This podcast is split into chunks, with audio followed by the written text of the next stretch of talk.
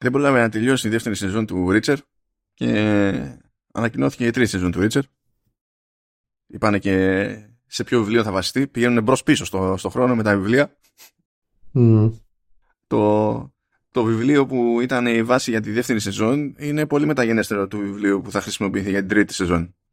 Όχι ότι αυτό σημαίνει για κάτι συγκεκριμένο, γιατί τα βιβλία είναι και σαν τέλος πάντων μεμονωμένες περιπέτειες. Δεν είναι ότι κρέμονται πολλά πράγματα από το γραμμικό timeline, αλλά εντάξει.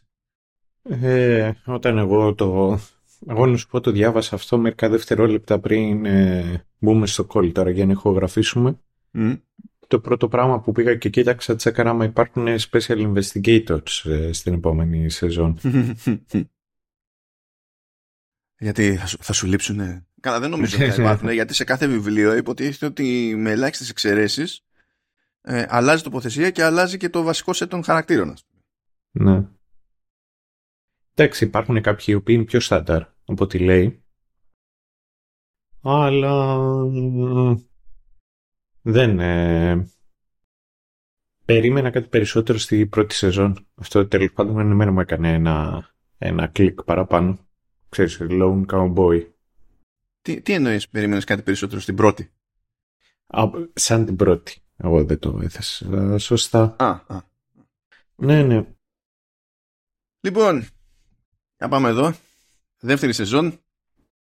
Και ε, κατάφερε να... Ο, ο Άλαν Ρίτσον να έχουμε δράματα πριν προβληθεί καν... πριν τρέξει η δεύτερη σεζόν. Διότι πραγματικά δεν ξέρω τι σκεφτόταν. Δεν ξέρω τι του είπε ο publicist. Ο manager. Ο ατζέντης δεν ξέρω γιατί του είπε go for it, αλλά he went for it. Δεν ξέρω αν ενημερώθηκες. Γιατί από όλα που έλεγε για, για τη τεστοστερόνη. Ναι, ναι. Δηλαδή ήταν. Ήταν χίλιες φορές προτιμότερο να μην μιλήσεις. Δηλαδή, ας κάτω γαργάρα, βράδυ. Δηλαδή, εντάξει. Δεν έδωσε πολύ σημασία. Τι έγινε; Γενικά, πρόσεξε. Δηλαδή, τον βλέπεις και λες, δεν αναρωτιόμαστε για το αν είσαι στα αναβολικά. Είσαι στα αναβολικά. Εντάξει. Τώρα, αυτό ε, στο, στην ελληνική πραγματικότητα δεν σημαίνει και πολλά. Γιατί στην ελληνική πραγματικότητα η προσωπική χρήση είναι νόμιμη. Η, η, η λαθρεμπορία είναι παράνομη. Άλλο, ενώ στην Αμερική ε, είναι πιο σφιχτά σε αυτό το, το κομμάτι. Έχουν λιγότερο χιούμορ. Είναι θεωρητικά πιο επικίνδυνο να ανοίξεις το στόμα σου και να, να, να πεις κάτι φαντεζή. Δεν είναι και Αυστραλία. Στην Αυστραλία είναι ακόμη χειρότερη. Διότι δεν φτάνουν όλα αυτά τα ζωντανά που έχουν και ψάχνουν να τους σκοτώσουν. Πρέπει να είναι υπερβολικοί και με το δικό του τρόπο. Εντάξει. Ε, αλλά τι γίνεται τώρα στο ας το πούμε στο χώρο όλων αυτών όχι στο χώρο του fitness απαραίτητα αλλά στο χώρο του λεγόμενου wellness δεν ξέρω αν σου θυμίζουν τίποτα αυτή η ώρα ναι ναι ναι Έχω μπει και εγώ σε τέτοιες ομιλίες HR για wellness ε, in the workplace. Ναι, Μπράβο. ναι καλά, εκείνο, εκείνο φαντάζομαι είναι mental wellness, όχι... Ε, αυτό, σε παρακαλώ. OK. Okay.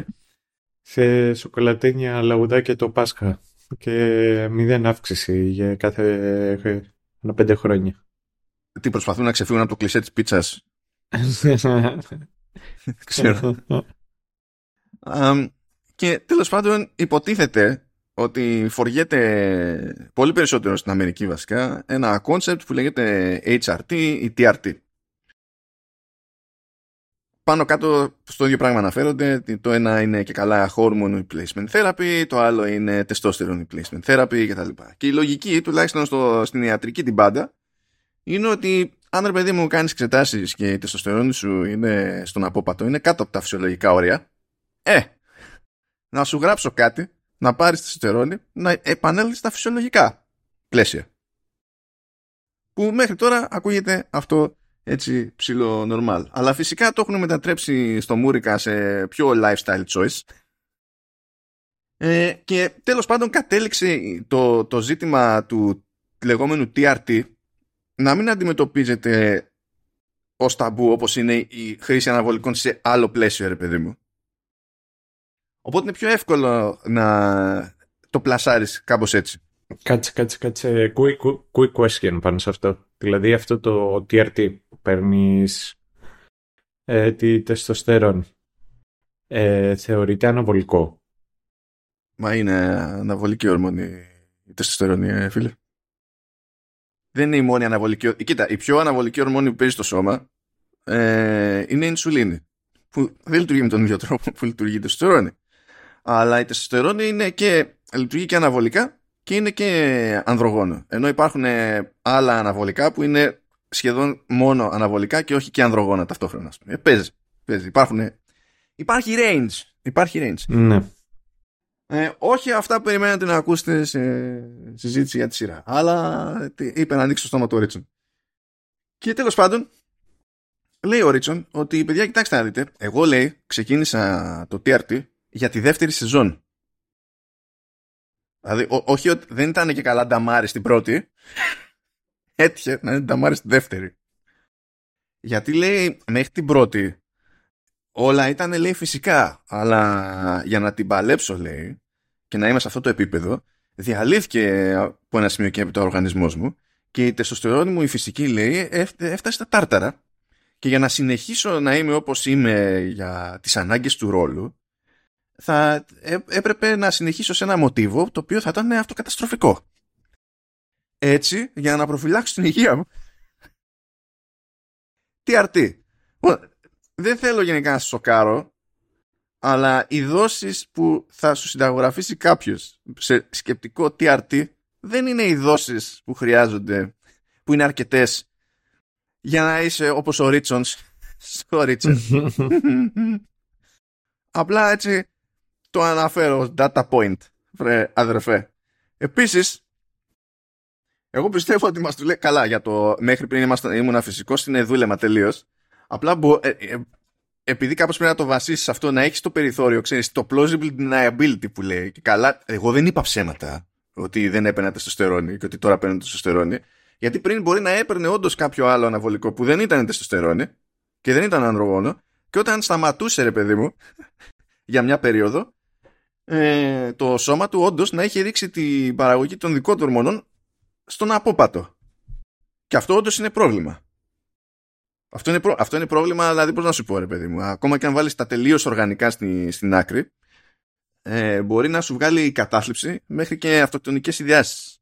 Ανάλογα με το τι άτομο είσαι, γιατί δεν είναι υπάρχουν οργανισμοί και οργανισμοί, άτομα και άτομα, χαρακτήρες και χαρακτήρες, παίζουν όλα αυτά ρόλο τέλος πάντων. Δηλαδή, εγώ δεν αμφισβητώ το ότι όταν τελείωσε η πρώτη σεζόν η τεστοστερόνη του ήταν στον πάτο. Εγώ αμφισβητώ το γιατί ισχυρίζεται εκείνος, ποια είναι η εξήγηση για το, για το ότι η τεστοστερόνη φυσική του ήταν στον πάτο. Και λες τώρα, τα είπα αυτά στον χώρο του fitness αυτό τον ακούσανε και γελάσανε. Γιατί ξέρει, δηλαδή είναι φάση σε τα μας.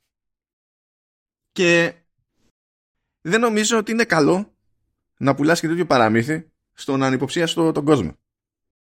Και στην τελική δεν, ήταν, δεν ήσουν υποχρεωμένος να πεις τίποτα. Όπως δεν ήσουν υποχρεωμένος να πεις τίποτα και για την πρώτη σεζόν. Πουλά τρέλα απλά. Επειδή σε ρωτάνε όλοι, μα είναι δυνατόν να μην είστε αναβολικά, είναι δυνατόν να μην είστε. Μην απαντάς. Ναι. Ας, το έτσι. Προσπαθείς να πεις εγώ παιδιά το έδειξα στην τεστοστερόνη ε, για το καλό μου και αυτό σχετικό είναι γιατί άμα πάρετε κάτι τέτοιο η φυσική παραγωγή πηγαίνει όντως στον απόπατο. Κλείνει η φυσική παραγωγή. Κλείνει. Δηλαδή μετά καταλήγεις, άμα κόψει για μία περίοδο, πάλι το ίδιο πρόβλημα θα έχει. Δεν είναι μα και μου. Και λες φαν. Εκτός αν έχει πάρει απόφαση στη ζωή του ότι δεν θα κόψει ποτέ και θα κουμπώνει forever. Είναι και αυτό μια επιλογή. Έγινε τέτοιο, έγινε θέμα θέμα. Δεν είναι φάση ο σκάνδαλο, αλλά ήταν, έβγαινε και έκανε δηλώσεις κανονικά σε συνεντεύξεις τα λοιπά που δεν το περίμενα. Ειδικά από Αμερική συνήθως αποφεύγουν να τα αγγίξουν το θέμα τελείως αυτό. Και φυσικά όταν έκανε τις δηλώσεις έπεσε και ξέρεις, η κριτική επί των δηλώσεων. Και λες τώρα λέγανε φιλαράκι, τι, δηλαδή ήταν αυτοί που τα φάγανε μάστα γιατί δεν ξέρουν, δεν είναι φυσιολογικό ο, ο, ο περαστικός να γνωρίζει. Ε, και υπάρχουν και άλλοι που λέει μας κοροϊδεύεις. Δηλαδή ήταν ανάγκη να μας κοροϊδεύεις ή πρέπει να σου πω μπράβο με κοροϊδεύεις. Do your thing. Αλλά δεν είναι ανάγκη να δουλευόμαστε. Μπορούμε και χωρίς. Δεν βαριέσαι. Αυτά τα λέω εγώ που, πώς να σου πω, ρε παιδί μου. Δεν θεωρώ ότι άμα κουμπώσει κάποιος αναβολικά έκανε έγκλημα. Δεν είναι, το παίρνω τέτοιο. Στην τελική δεν είναι στον αθλητισμό. Τι κλέβει. Δηλαδή. Ναι. Ξέρω εγώ, do your thing. Άλλοι είναι πότες for the ages. Δηλαδή, καλύτερο είναι. Σχετικό. Εντάξει. Τι να πεις. Okay. Δεν έχω εγώ hard feelings για το συγκεκριμένο. Τώρα, αυτό το οποίο τώρα για το Ρίτσον, σαν Ρίτσον, αυτό το οποίο παρατήρησα είναι ότι φαίνεται αρκετά πιο γερασμένος από ό,τι η προηγούμενη σεζόν. Εντάξει, και αυτό παίζει. Γιατί αλλάζει, πρόσωπο, έχει επίδραση στο, μεταξύ άλλων και στην επιδερμίδα, παιδί μου. Και ναι, εντάξει. Γι' αυτό, άμα βρεις κανένα πιτσιρικά που έχει πέσει από, το, από τον νωρίς τα αναβολικά, μπορεί να είναι, ξέρω εγώ, 22, και τον βλέπεις και λες, τι εννοείς δεν είσαι 35. αυτό. Παίζουν αυτά, παίζουν. παίζουν. Μόνο εδώ, μόνο στους showrunners ε, αυτά. Because reasons. Αλλά ήθελα να τη βγάλω αυτήν την ιδέα από τη μέση. Γιατί ναι. με ενοχλούσε. Γενικά όταν πετάγεται κάποιος σελεμπριτά και σελεμπριτά και βασίζεται στο concept ότι ε, ε, δεν ξέρεις και δεν μπορείς να μάθεις ή είσαι κουλός και στόκος ε, εντάξει, ενοχλούμε. Ναι. Ενοχλούμε. Αυτό είναι. Το υπόλοιπο ας κάνετε τέλο. Δεν με ενδιαφέρει. Σίγουρα πάντως, έτσι καθώς θα είναι forever στον όγκο, δεν πρόκειται ποτέ να μάθει να τρέχει. Ισχύει. Σίγουρα. Ισχύει. Τι να κάνει. Τα κιλά είναι κιλά. Κανένας δεν πηγαίνει κόντρα στου, στους νόμους φυσικής, παιδιά. Είναι... Αυτό είναι. Απλά θα πρέπει να φροντίζουν σε σκηνές να μην το βάζουν να τρέχει. Ή όταν είναι να τρέξει, να φέρνουν ως stand-double τον Tom Cruise. Ο ένας ξέρει από αυτό, ο άλλος ξέρει από το άλλο. Είναι εξειδικές, παιδιά. Τι να γίνει. Ο... Λοιπόν, πώς έχει το πράγμα εδώ στη δεύτερη σεζόν; Ε, όπως λέγαμε και προηγουμένως, ε, είναι το concept του χαρακτήρα ότι δεν μένει ποτέ σε ένα μέρος και βολοδέρνει πέρα δώθε. Είναι nomad χωρίς το digital. Είναι σκέτο nomad, δεν είναι digital nomad. Mm. Όχι, δεν είναι. Πώς το λέει ο ίδιος; Πώς, πώς το λέει. Είναι που είναι ο bum. Δεν είναι. Όχι bum. Μπορείς να είσαι bum και να μην αλλάζει τοποθεσίες όμως. Ναι. Ζεις έτσι με τη λογική ότι ε, δεν έχεις, έχεις μάξει μια αλλαξιά ρούχα και αυτή από λάθος ε, σε νοιάζει τουλάχιστον να έχεις οδοντόκρεμα κτλ. Ε, τρως random, βέβαια πώς ζεις έτσι. Και είσαι έτσι. Δεν, δεν ξέρω. Είναι λίγο, αλλά δεν έχει σημασία. Μιλάμε για fiction οπότε θα δεχτώ το ναι. suspension of disbelief ότι κάνει, πρέπει να κάνει τη δουλειά του. Έχουμε και εμείς ως θεατές να αναλάβουμε ένα βάρος για να στηριχθεί το, μυθοκο, το μυθοπλαστικό της υπόθεσης. Ισχύει. Οπότε φεύγουμε αφήνουμε πίσω τους χαρακτήρες της πρώτης σεζόν, αφήνουμε πίσω τη, το, την τοποθεσία του, της πρώτης σεζόν που ήταν το Margrave και καταλήγουμε αλλού για αλλού. Δηλαδή σε αυτή τη σεζόν περνάμε, μπλέκουμε κυρίως με Νέα Υόρκη ε, πιο έτσι πόλη αυτή τη φορά. Ε, έχουμε και ένα περασματάκι εκεί από Atlantic City. Ήταν λίγο σαν αγροτικό ήταν αυτό. Κάπως έτσι πέρασε το πράγμα και μπλέκουμε με άλλη υπόθεση και το κλου είναι βέβαια ότι πρέπει κάπως κάθε φορά να είναι μια υπόθεση που πατάει κάποιον κάλο του, του Ρίτσερ ώστε να το παίρνει αρκετά προσωπικά. Και στην προκειμένη ξεκινάει η δεύτερη σεζόν στο πρώτο επεισόδιο και βλέπουμε έναν τυπά που τον πετάνε από ένα ελικόπτερο και σκάει και γίνεται σμπαράλια.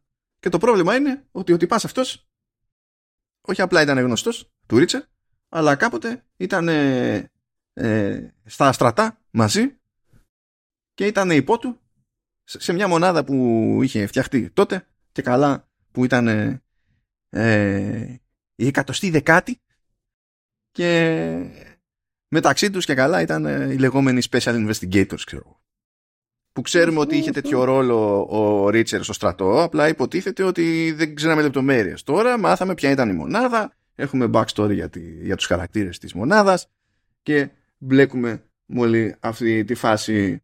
Και φυσικά δεν έχει πάρει χαμπάρι ο Ρίτσερ γιατί δεν μπλέκει με τηλέφωνα και άλλα πράγματα του διαβόλου ο Ρίτσερ. Και χρειάστηκε να τον ειδοποιήσει μέσω λαμίας διαλέγοντας συγκεκριμένα ποσά. Βλέπουμε την Ήλη που τέλος πάντων του κάνει μια κατάθεση στο λογαριασμό και βάζει τα νούμερα έτσι, κάνει πολλαπλές καταθέσεις και βάζει τα νούμερα έτσι ώστε να είναι κώδικας για το ότι πρέπει να επικοινωνήσει μαζί της. Και το κάνει και λέει το και το. Θυμάσαι που ήμασταν όλοι μαζί σε εκείνη τη μονάδα. Θυμάσαι τον Calvin Franz; Ναι. Ε, έγινε κύμα ο Calvin Franz. Εκεί συνειδητοποιούμε ότι φυσικά επειδή δεν είναι εύκολο να επικοινωνήσει κανείς με τον Ρίτσερ, ότι ο ίδιος ο Ρίτσερ δεν έχει ιδέα για το σε τι βάση είναι η ζωή των υπολείπων από εκείνη τη μονάδα. Ε, κάποιοι δεν απαντάνε κιόλας. Οπότε το ζήτημα είναι να δουν τι έχει παιχτεί, αν κινδυνεύουν και οι υπόλοιποι. Και κάπως έτσι ξεκινάει όλη η μανούρα στη δεύτερη σεζόν. Δεν είναι ούτε το πρώτο, ούτε το, το μισό από το πρώτο επεισόδιο που είπα τώρα, απλά επειδή μετά εντάξει, θεωρούνται και δεν θεωρούνται spoilers ακόμα και πραγματάκια, κάποιες λεπτομέρειες από το, από το δεύτερο μισό του πρώτου επεισοδίου, λέω να τα αφήσω για μετά. Για να κάνουμε εδώ πέρα τα προβλεπέ μας. Να πούμε μια τελείως γενική εικόνα, να μην πούμε σχεδόν τίποτα για το soundtrack και να μην πούμε ευτυχώς σε αυτή την περίπτωση σχεδόν τίποτα για τη μετάφραση. Yeah. Για πιάσε. Χαρούμενος. Ε, αρκετά βασικά, διότι δεν είχε, δηλαδή είχε, είχε που και που κάνα χαζολαθάκι ρε παιδί μου. Λες τώρα αυτό εντάξει, δεν έγινε. Δηλαδή φαίνεται ότι κατά τα άλλα ήσουν mentally there. Mm. Δεν είναι. Θα σου ξεφύγει το ότι είσαι σε φάση καζίνο και σου λέει black chips και εννοεί τις μαύρες μάρκες. Και εσύ είχες φύγει λίγο εκείνη δεν είχε πιάσει ο καφές και λες μαύρα chip. Λες, Τέλος πάντων. Εντάξει. Ή κάπου χάνεις λίγο την έκφραση και λέει κάποιος ότι η τάδε είναι outside muscle. Που στην ουσία εννοεί ότι είναι τέτοιο. Είναι μπράβοι μισθοφόροι, ρε παιδί μου. Ε, και εκεί δεν το πιάσεις καθόλου και το outside, ε, outside muscle το μετέφρασε ως εκτός από εμείς που δεν έβγαζε νόημα στη συζήτηση καθόλου. είναι τελείως off. Γέλασα απίστευτα, αλλά κάνανε προσπάθεια που σε κάποια φάση χρησιμοποιεί το όρο first person shooter και μιλάνε για, για παιχνίδια, όντως.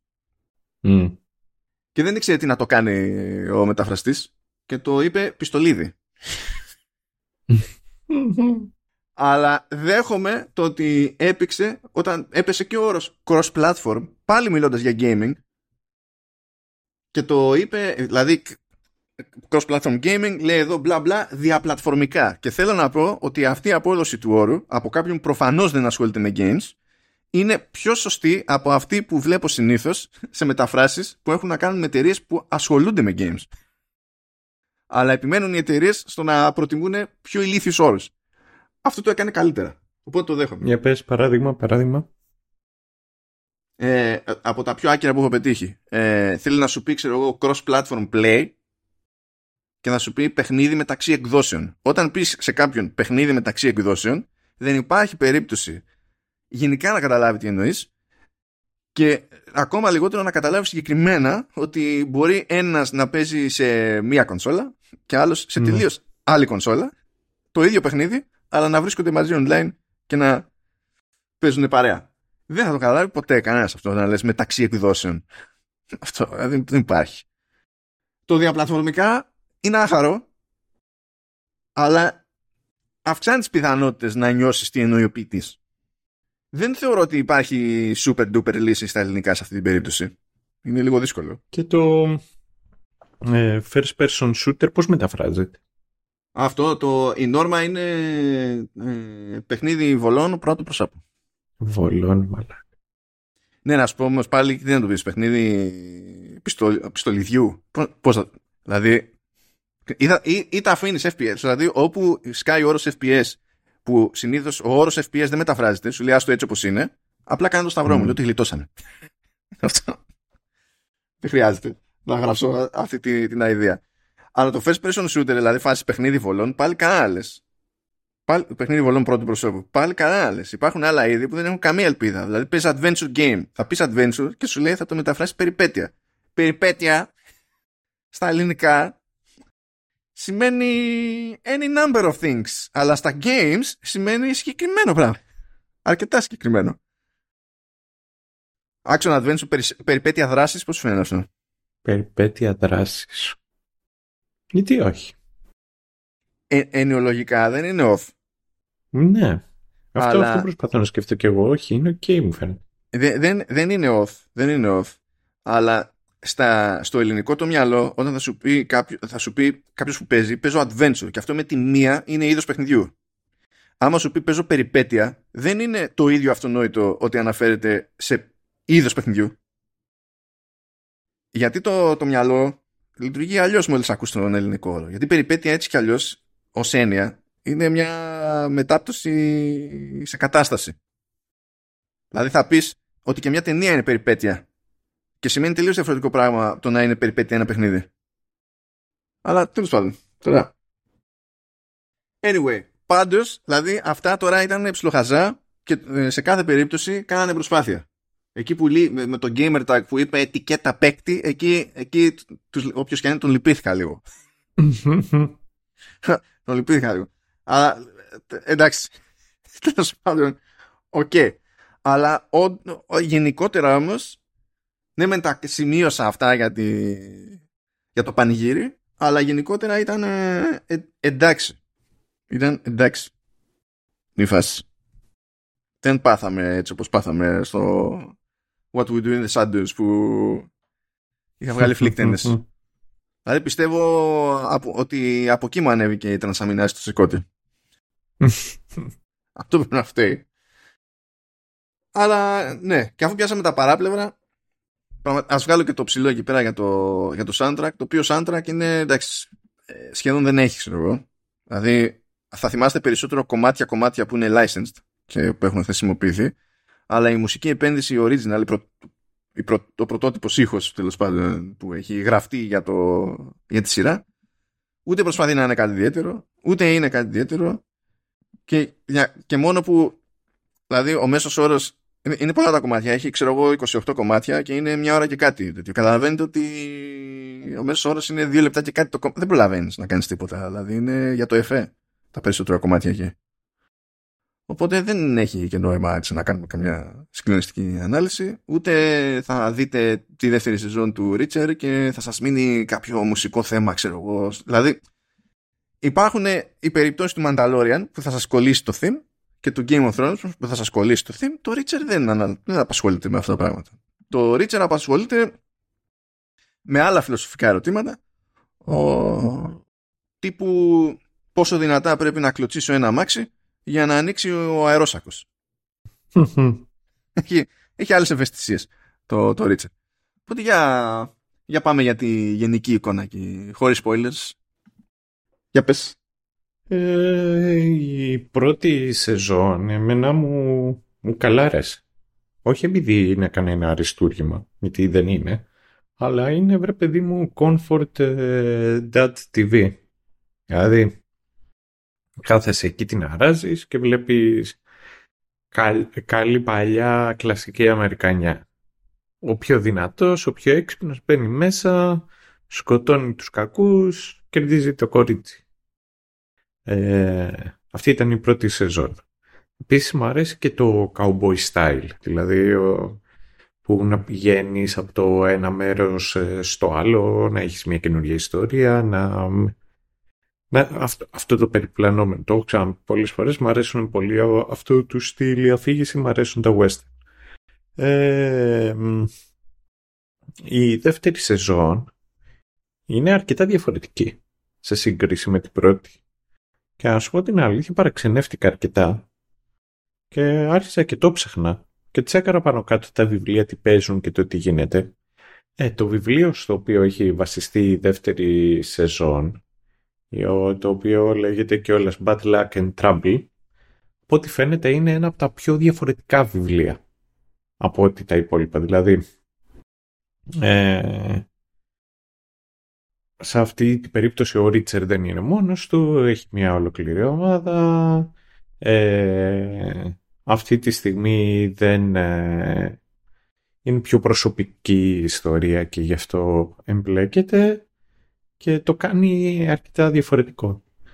Τώρα, η μεγάλη διαφορά η οποία ισχύει με, με την πρώτη της σεζόν ήταν το ότι θεωρώ ότι δεν είδαμε αρκετά solo Ρίτσερ. Δηλαδή, κάποια στιγμή ο Ρίτσερ βρίσκεται εκεί με κάποιους άλλους χαρακτήρες και συζητάνε το τι κάνει στη ζωή του καθένας και αυτό το οποίο λέει ο Ρίτσερ είναι ότι εγώ την αράζω σε μοτέλ, πηγαίνω όπου με βγάλει και ζω από εκεί. Στην αρχή τον βλέπουμε, στην πρώτη σεζόν τον βλέπουμε να το κάνει αυτό. Αλλά δεν τον βλέπουμε αρκετά ώστε να έχουμε αντιληφθεί το χαρακτήρα έτσι όπως είναι. Και αυτό το, το οποίο το επιμένω πάνω σε αυτό είναι ότι τα περισσότερα βιβλία είναι με αυτόν τον τρόπο. Επίσης θεωρώ ότι από τη στιγμή που εμφανίζονται αρκετοί χαρακτήρες οι οποίοι είναι σημαντικοί για το Ρίτσερ, ίσως είχε περισσότερο ψωμί να είχε ε, γίνει αυτή η ιστορία πιο μετά. Στην Ήγλη, για παράδειγμα, την είχαμε δει και στην προηγούμενη σεζόν. Αμάνα διαστήματα σκάγανε κάποιοι από αυτούς τους χαρακτήρες ή γινόντουσαν κάποιες αναφορές, ίσως είχε χτιστεί αυτό κάπως καλύτερα. Το θέμα είναι το ότι σε σύγκριση με την πρώτη σεζόν, η δεύτερη έχει αρκετά πιο βαρετούς ή ξύλινους. Ε, ξέρεις, δευτεραγωνιστές. Αυτοί οι οποίοι πλαισιώνουν το Ρίτσερ. Το πρώτο ρε φίλε ήταν χαριτωμένοι. Δηλαδή και η Deputy και ο, ο, ο Detective εκεί με το... Ο Με το κοτλέ. Ναι. Ε... Κοίτα, είχε πιο λίγους χαρακτήρες να κουμαντάρει εντωμεταξύ η πρώτη σεζόν. Εδώ είχε παραπάνω. Ναι. Οπότε θα ήταν πιο δύσκολο το εγχείρημα με το καλημέρα, ασχέτω γραψίματος, ερμηνεών, ξέρω εγώ, χριστοποιών και τα λοιπά.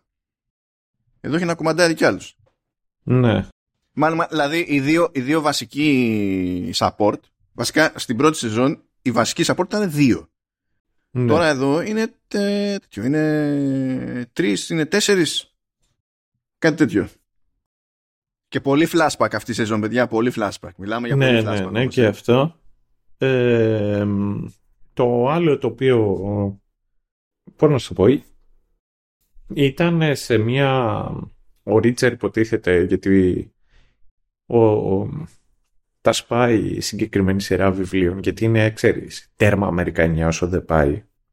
Και είναι γραμμένα από Βρετανό ο οποίος κιόλας έχει πει ξεκάθαρα είναι το ότι εγώ δεν ε, γράφω διότι έχω μια ανάγκη να αφηγηθώ κάτι. Βγάζω για να βγάλω λεφτά. Γράφω για να βγάζω λεφτά, γράφω πολύ και βγάζω συχνά βιβλίο για να βγάλω λεφτά. Και επειδή σας έχω πάρει χαμπάρι, γράφω έτσι. ναι, αυτό. Και η αλήθεια είναι ότι τα καταναλώνουν. Και έχει πολύ ενδιαφέρον, ξέρεις, ο Ρίτσαρτ, διότι υποτίθεται ότι είναι ο πιο έξυπνος και πιο ικανός κάθε φορά. Έρεση ε, σε αυτή τη σεζόν δεν είναι δεν, δεν το ένιωσα αυτό. Τον κοροϊδεύανε κιόλας οι, οι άλλοι κάθε τόσο, οπότε γι' αυτό μέσα σε όλα. Ναι. Δηλαδή στη πρώτη σεζόν ένιωθα ότι είχε πάει εκεί και σμέρφαρε ο, ο Ρίτσερ. Δηλαδή έριχνε 10 levels από στην περιοχή. Πήκε μέσα εκεί και έδινε πόνο. Τέλος το άλλο το οποίο ισχύει είναι το εξής. Είναι ότι ένιωσα ότι τα fight scenes ήταν χειρότερα και σκηνοθετικά. Ή, είχαν μια-δυο καλές στιγμές, αλλά γενικά ήταν πιο έντιμοι. Ναι. Ε, επίσης, η, ξέρεις, το χιούμορ δεν ήταν λιγάκι flat. Έχω την εντύπωση. Ε, και γενικότερα νιώθω ότι ήταν λιγάκι λιγότερο, πώς να το πω, ε, προσεγμένο. Εκτός από ελάχιστες φορές δεν ένιωσα επίσης το, να σου πω, ο, ο Ρίτσερ ήταν ε, πολύ πιο όμω στην πρώτη σεζόν από ότι είναι στη δεύτερη. Και δεν ε, νιώθω, ήταν σαν να το έφτιαξε μια δεύτερη ομάδα. Ε, να σου πω, καταλαβαίνω αυτό που λες. νομίζω ότι εδώ δεν ήταν λιγότερο όμως. Ναι. Αλλά Α, δηλαδή, αν βάλεις κάτω το τι λέει συνήθως, δεν θεωρώ ότι μπορείς ναι. να πεις ότι είναι λιγότερο ομό. Αλλά το στήσανε έτσι ώστε οι καφρίλες πετάει να λειτουργούν περισσότερο συγκυριακά και ως comic relief. Ενώ πριν ήταν φάση πιο ουγ. Δηλαδή, πώς να σου πω, άμα πεις μια καφρίλα στο ίδιο στυλ πέντε φορές, θες δεν θες, ε, αρχίζει και κινείται προς την κωμωδία το πράγμα. Ναι. Ενώ άμα πεις ένα πράγμα μία φορά και ξαφνικά γίνει πράξη και μείνει εκεί, είσαι οκ. Παράδειγμα, που αυτό τώρα δεν είναι ότι είναι καφρίλα, αλλά η ατάκα που παίζει γενικά σε αυτή τη σεζόν, που λέει No one fucks with the special investigators, ξεκινάει να έχει μια ελπίδα να σημαίνει κάτι και μετά γίνεται κάτι που το φαντάζεσαι σε, σε t-shirt. Γιατί το λένε ναι, ναι, ναι. λίγο και λιγάκι. Όχι, όχι σε t-shirt. Ε, εμένα μου θυμίσε... Πώς να σου πω... Τίτλος είναι η σκληρή πρόσκοπη. Δηλαδή κάτι τέτοιο. Κανένα σε τα βάζεις μεταλλικάκια, μεταλλικόπουλα. Ε. Ή... Ούτε καν. Πώς να το σε Summer Jazz Camp. Κάτι τέτοιο παίζει. Anyhow, ναι. Τέλος πάντων, για να μην... Ε, όχι, νιώθω ότι ήταν χειρότερη. Ε, δεν ε, βαρέθηκα, βαρέθηκα, αλλά πώς δεν το ευχαριστήθηκα όπως στην πρώτη σεζόν. Στην πρώτη σεζόν και όλες έβγαινε κάθε εβδομάδα, ε, παρήγγελνε και καμία πίτσα, κανένα τέτοιο σουλέ και καθόμουν να τα έβλεπα, χαιρόμουν. Ε, σε αυτή τη σεζόν νιώθω ότι ήταν και μερικές τρύπες είχε το, το σενάριο τουλάχιστον, έτσι νιώθω. Θα μου πεις, είναι fiction και στο λέω ότι είναι fiction και δεν είναι φυσιολογικά αυτά τα πράγματα τα οποία γίνονται. Ε, κάπου, κάποια κουλά τώρα μου ψιλοχτυπάνε, δηλαδή να γίνονται μέσα σε μια πόλη πυροβολισμοί και να κυνηγούνται με τα μάξι και να γίνεται όλος αυτός ο χαμός και να μην εμφανίζεται ένα περιπολικό κάτι. Θα μπούμε σε αυτές τις λεπτομέρειες πιο μετά. Ναι. Πιστεύω ότι το mood εδώ είναι ότι το πρότυπο είναι αξονιά 80s, 90s. Ναι. Και απλά δεν, δεν τους νοιάζει το ότι βγάζει νόημα αυτό. Ε, ε, εντάξει, τέλος πάντων. Ε, από εκεί και πέρα ο... Εντάξει, ξέρετε πάνω κάτω τι να περιμένετε. Η τρίτη σεζόν ήρθε να λένε πάλι καλά. Έχουμε δει ε, σειρές να ακυρώνονται για πολύ λιγότερα. Οπότε καλά είναι και που θα έχουμε και τρίτη σεζόν. Βέβαια δεν ξέρω, μπορεί να έχει πάει καλά από νούμερα. Και εγώ απλά να κρινιάσω και αυτό να, να κάνει τη δουλειά του. Κοίτα, από ό,τι έχω καταλάβει, η αίσθησή μου είναι ότι τους έχει βγει η φάση με το Ρίτσερ. Που τώρα το Ρίτσερ, mm. όπως αντιλαμβάνεσαι, δεν είναι και ε, ε, το ακριβότερο στοίχημα που έχει βάλει ποτέ η Amazon. Ναι, κάποιος πρέπει να βγάλει το, το billion του Rings of Power. Ε, Και επειδή δεν πρόκειται να το βγάλει το Rings of Power. Ε, αυτά είναι. Δηλαδή, άντε να, να βγει η τρίτη σεζόν, το, θα έχει αστακό στο main. Καλή φάση. Έτσι, να μάθουμε τίποτα εκεί πέρα από κανένα άλλο diner.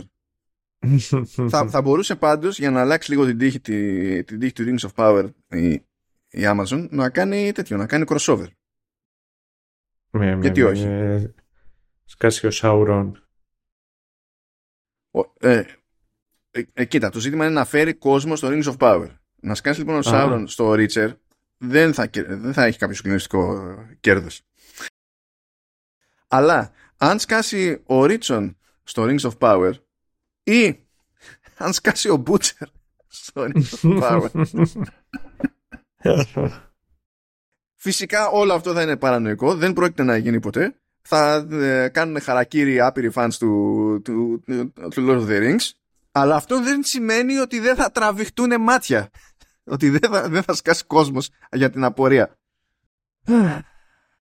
Τώρα, ναι, λοιπόν, για να συμπληρώσω εγώ εδώ πέρα, πριν βουτήξουμε, ε, ναι, και εγώ δεν θα πω ότι ενθουσιάστηκα. Ε, προτίμησα το setting της, της πρώτης σεζόν. Αυτό το είναι, είμαστε λίγο πιο στη μέση του πουθενά, ρε παιδί μου, που έχει και αυτό τη, τη γοητεία του και το πιο απρόβλεπτο. Ακόμα και για αυτά που σου φαίνονται περίεργα στο πλαίσιο μιας πόλης, γίνεται ένα κυνηγητό και οι αρχές δεν ενδιαφέρονται. Ε, είναι κάτι που μασάς αλλιώς όταν είσαι σε ένα μικρό μέρος και οι αρχές είναι 1,5 περιπολικό, ας πούμε. Ε, δεν τέλος πάντων, εντάξει. και βολεύει, βολεύει περισσότερο.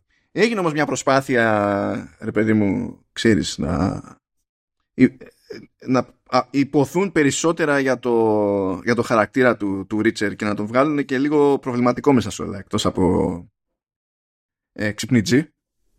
Βέβαια δεν ξέρω πού φαντάζονται ότι οδηγεί αυτό το πράγμα. Αλλά τέλος πάντων, ναι. Ήταν λίγο πιο off, ρε παιδί με αυτή τη σεζόν. Χωρίς να είναι πρόβλημα. Από την άποψη ότι εντάξει, κάθεσαι, το βλέπεις, οκ είναι. Αλλά παραμένει μια σειρά που περιμένεις πώς και πώς να ξεκινήσεις κανένα ξυλίκι. Mm. Διότι άμα δεν ξεκινήσεις κανένα ξυλίκι, δεν έχει να σου δώσει πάρα πολλά. Εκτός, εκτός αν έχει μείνει ένα Clark Bar που είναι το, το μόνο που προτιμά ο Ρίτσερ και το καβατζώνει κοριτσάκι. Σε κάτι στιγμές έχει να σου δώσει αυτή η σειρά. Γυρνάει, ε, γυρνάει στην παιδική ηλικία ξαφνικά ο Ρίτσερ. But yeah. Λοιπόν, για πάμε εδώ χάμω. Ξεκινάμε παιδιά με τα spoilers, έτσι.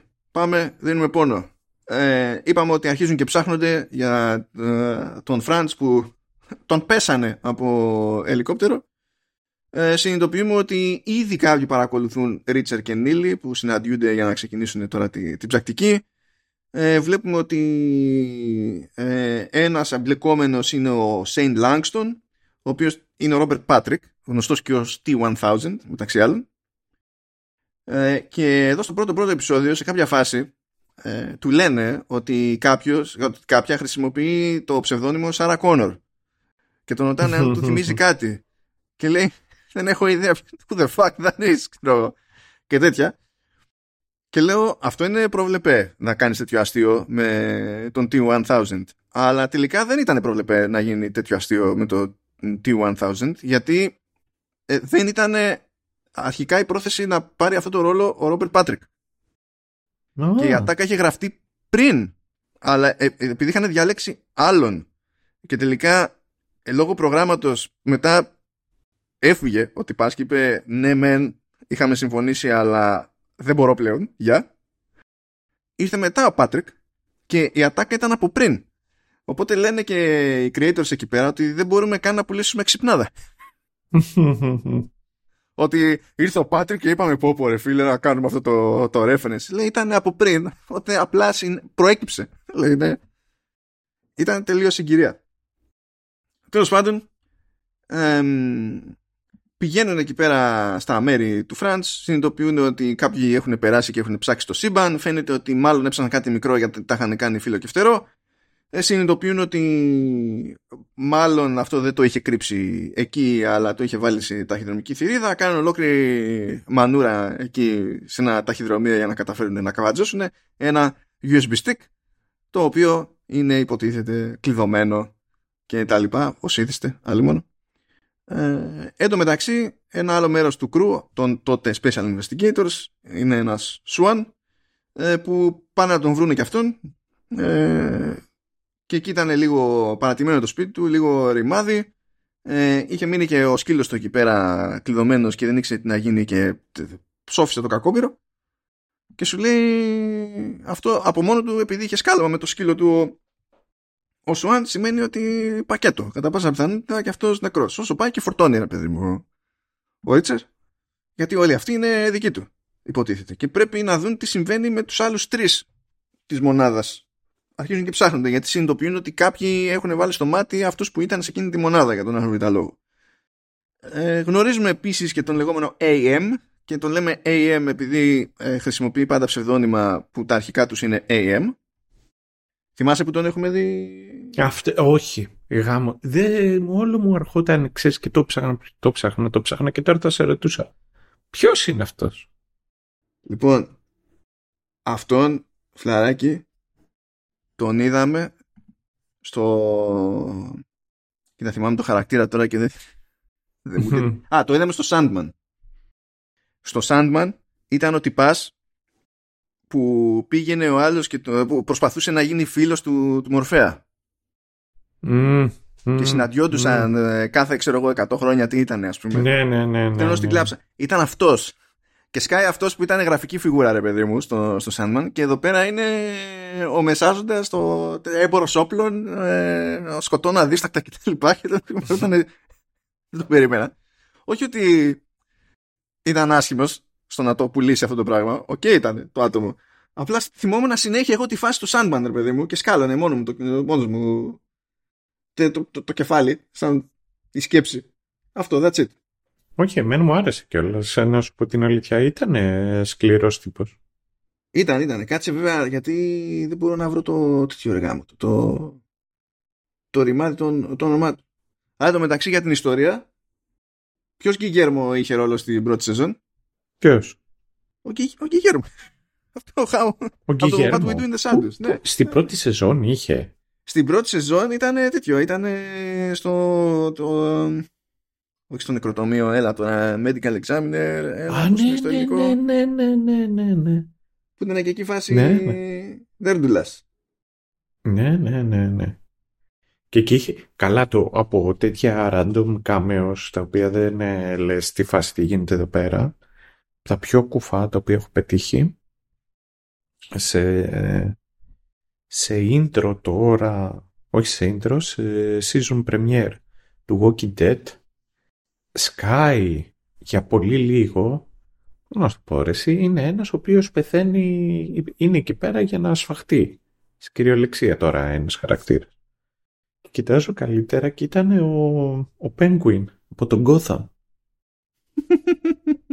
Ξέρεις, no speaking role, τίποτα, δεν τον βλέπεις άλλο, απλά κάθεται εκεί και τον σφάζουν. Αυτό.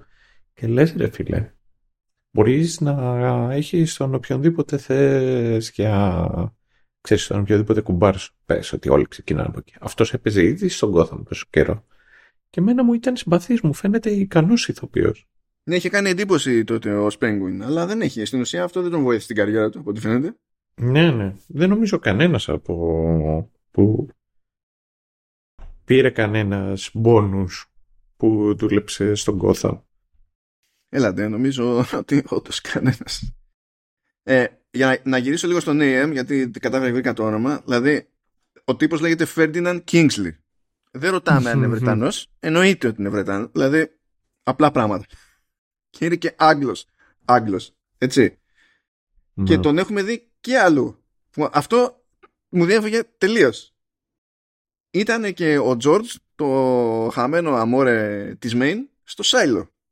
Ναι. Ναι, ναι, ναι. Από εκεί, από, από εκεί τον θυμάμαι καλύτερα. Ο, ο τύπος απλώνεται ύπουλα, ας πούμε, και δεν τον παίρνεις χαμπάρι. Ναι. Ε, να, εγώ θέλω να πω το εξής και μετά συνεχίζουμε. Δηλαδή, επειδή τα ανέφερα πιο πριν τον Gotham και το έφερα για παράδειγμα, ε, το μοναδικό ο οποίος μπορώ να το πω ήταν το μεγάλο του, το μεγάλη του εμφάνιση ας το πούμε έτσι τον Gotham που ήταν ο, ο Mackenzie αυτός κέρδισε ότι παντρεύτηκε την Μπακαρίν. από εκεί και πέρα κανένας άλλος. Κανένας άλλος δεν έκανε κανένα έτσι μπράφ. Καλά, ο Μακέντζι είχε τέτοιο, είχε και προηγούμενα μεγαλεία στο, στο Orange County κάποτε. Ναι. Όταν ήταν νέο πας ακόμη. Ναι. Λοιπόν, είπαμε, AM εκεί πέρα, έρχεται ο τύπος και καλά είναι για να κανονίσει κάποιο είδους πώληση. Εκεί χρειάζεται σε κάποια φάση να αλλάξει όνομα ε, και τέτοια θέλει, θέλει από τοπικούς προμηθευτές, από ντόπιους ε, νέα διαβατήρια, πηγαίνει, τα παίρνει, τους φάζει για πάνω ενδεχόμενο, όλα κομπλέ. Και είπαμε έχουμε πολύ flashback, έχουμε flashback σε κάθε επεισόδιο εδώ πέρα και υποτίθεται ότι στο πρώτο επεισόδιο ξεκινάμε και δείχνουμε, βλέπουμε κάτι χαριτομενιές για το πόσο ε, καλοκάγαθος, γλυκούλης και ικανός ήταν ο, ο Φραντς που είναι αυτός που τον πετάξαν από το ελικόπτερο ε, για να λυπηθούμε τη φάση. Και βλέπουμε και την Νίλη που και καλά όταν πήγαν όλοι σε κάποια φάση για κάποιο λόγο στη λέσχη αξιωματικών τραβήξανε ζόρι οι άλλοι αξιωματικοί επειδή η Νίλη δεν ήταν αξιωματικός και ξεκινήσανε μανούρα, έβαλε πλάτες εκεί ο Ρίτσερ και δεν έβαλε πλάτες επειδή θεώρησε ότι ο άλλος αξιωματικός είχε άδικο, αλλά έβαλε πλάτες επειδή ήταν αγενής, οπότε έπαιξε ξύλο. Απλά πράγματα, απλές λύσεις. When in doubt, punch. και επίσης στο δεύτερο επεισόδιο ε, βλέπει ότι κάποιος τον παρακολουθεί σε ένα αμάξι ε, πηγαίνει από μπροστά στο σταματημένο το αμάξι κλωτσάει ο Ρίτσερ και του ανοίγει ο αερόσακος στη μάπα του άλλου τον βγάζει έξω από το αμάξι τον κάνει τόπι στο ξύλο χωρίς να αναρωτεί τίποτα ο Ρίτσερ απλά συνέβη αυτό το πράγμα και αφού έμεινε ανέστητος τσεκάρει να δει ποιος είναι και βλέπει ότι είναι αστυνομικός. Ούψ. Ούψι. Ούψι. Για ο εξυπνότερος τύπος σε οποιοδήποτε group ατόμων εδώ, εδώ, απέτυχε ο Ρίτσερ ε, και τέλος πάντων προκύπτει ότι ο Ρούσο τους παρακολουθεί επειδή ε, ε, προσπαθεί να βγάλει άκρη για τη δολοφονία του Φραντς και ο ίδιος δηλαδή στην ουσία δουλεύουν την ίδια υπόθεση από άλλες κοπιές και πάει λέγοντας. Τέλος πάντων, ξεκινάνε σε μια διαδικασία, έχουν κάτι θεωρίες εκεί ότι δύο άλλοι investigators από τη μονάδα ε, ο Ρόσκο και ο όχι, ξέρω ποιος είναι ο άλλος, ο άλλος. Ε, τώρα, εντάξει. Τέλος πάντων, άλλοι δύο είναι και πιο minor characters υποτίθεται στο group. Ναι, ναι. Ε, ότι κάτι μπορεί να έχει παιχτεί, να είχαν μπλέξει σε κάποιο είδους απάτη με καζίνο, να την ερευνούσαν, να συμμετείχαν, ποιος ξέρει. Ψάχνονται εκεί πέρα ε, να βγάλουν άκρη. Πηγαίνουν λοιπόν στο Atlantic City που έχει τα καζίνο, όχι μόνο το Las Vegas, που δούλευαν εκεί γύρω υποτίθεται. Ρωτάνε για να δούνε ρε παιδί μου αν είχε παιχτεί το, το οτιδήποτε. Ε, στην όλη φάση συναντούν και τη Dixon που ήταν και αυτή στη, στη μονάδα, ναι, την εκατοστή δεκάτη, την ενημερώνουν, λέει έτσι και έτσι. Καταφέρνουν και ανοίγουν εκεί κάποια έγγραφα από το USB βλέπουν εκεί κάτι νούμερα, δεν καταλαβαίνουν τι εννοεί ακριβώς ο ποιητής. Στην αρχή νομίζουν ότι έχουν να κάνει... Ε, έτσι είναι που καταλήγουν και σκέφτονται μήπως παίζει κάτι με καζίνο και ιστορίες. Ε, πηγαίνουν λοιπόν εκεί και καλά μήπως μάθουν τίποτα παραπάνω. Μιλάνε με έναν υπεύθυνο ασφαλείας που τους γνώριζε. Ο εκείνος είπε να τους βοηθήσει να ρωτήσει και άλλους να δουν αν παίζει κάτι, αν φαίνεται κάτι off στα, στα βιβλία των καζίνο για το ενδεχόμενο της απάτης. Και έτσι έχουμε την ευκαιρία να δούμε τον Ρίτσερ να επισκέπτεται All You Can Eat Buffet. Και φυσικά τρομάζει τον κόσμο ε, διότι όταν είσαι έτσι πρέπει να φας και τον κόλο σου, όσο να πεις. Ναι, ναι, αλλά τουλάχιστον τέτοιο. Ξέρει τι γίνεται, ξέρει να τρώει ο φίλος μας ο Ρίτσερ.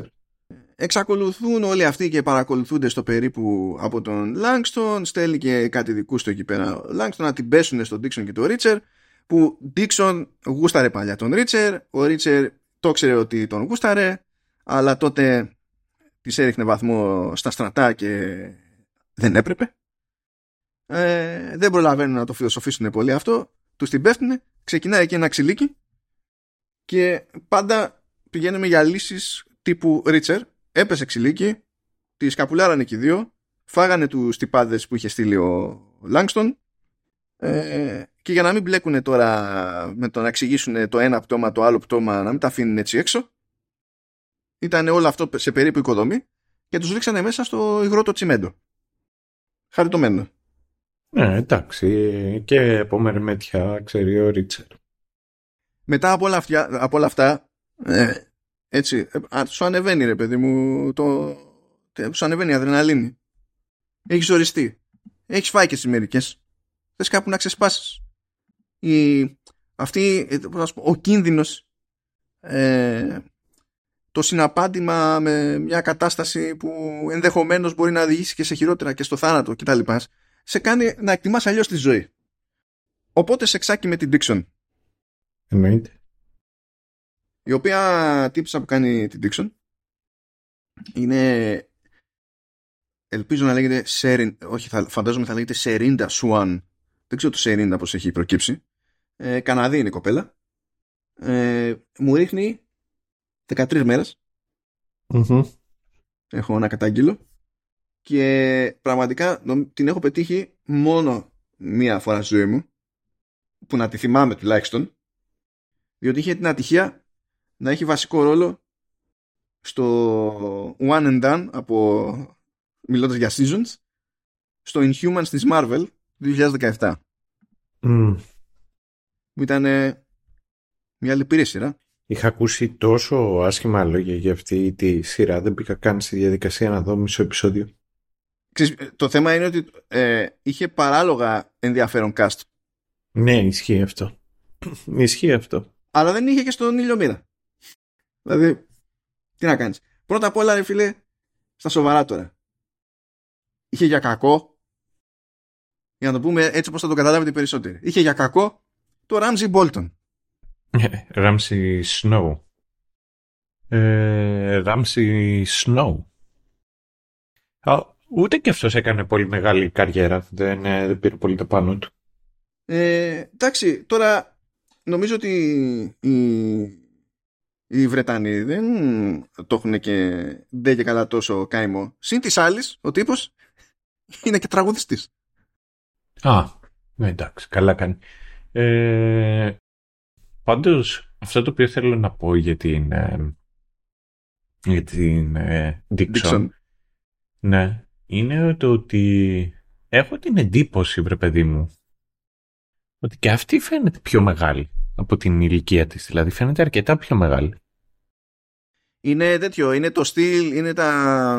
Ε, ε, τυχαίνει και είναι τα χαρακτηριστικά του προσώπου που σε βγάζουν λίγο off και σου φαίνεται μεγαλύτερη από ότι είναι. Το καταλαβαίνω αυτό.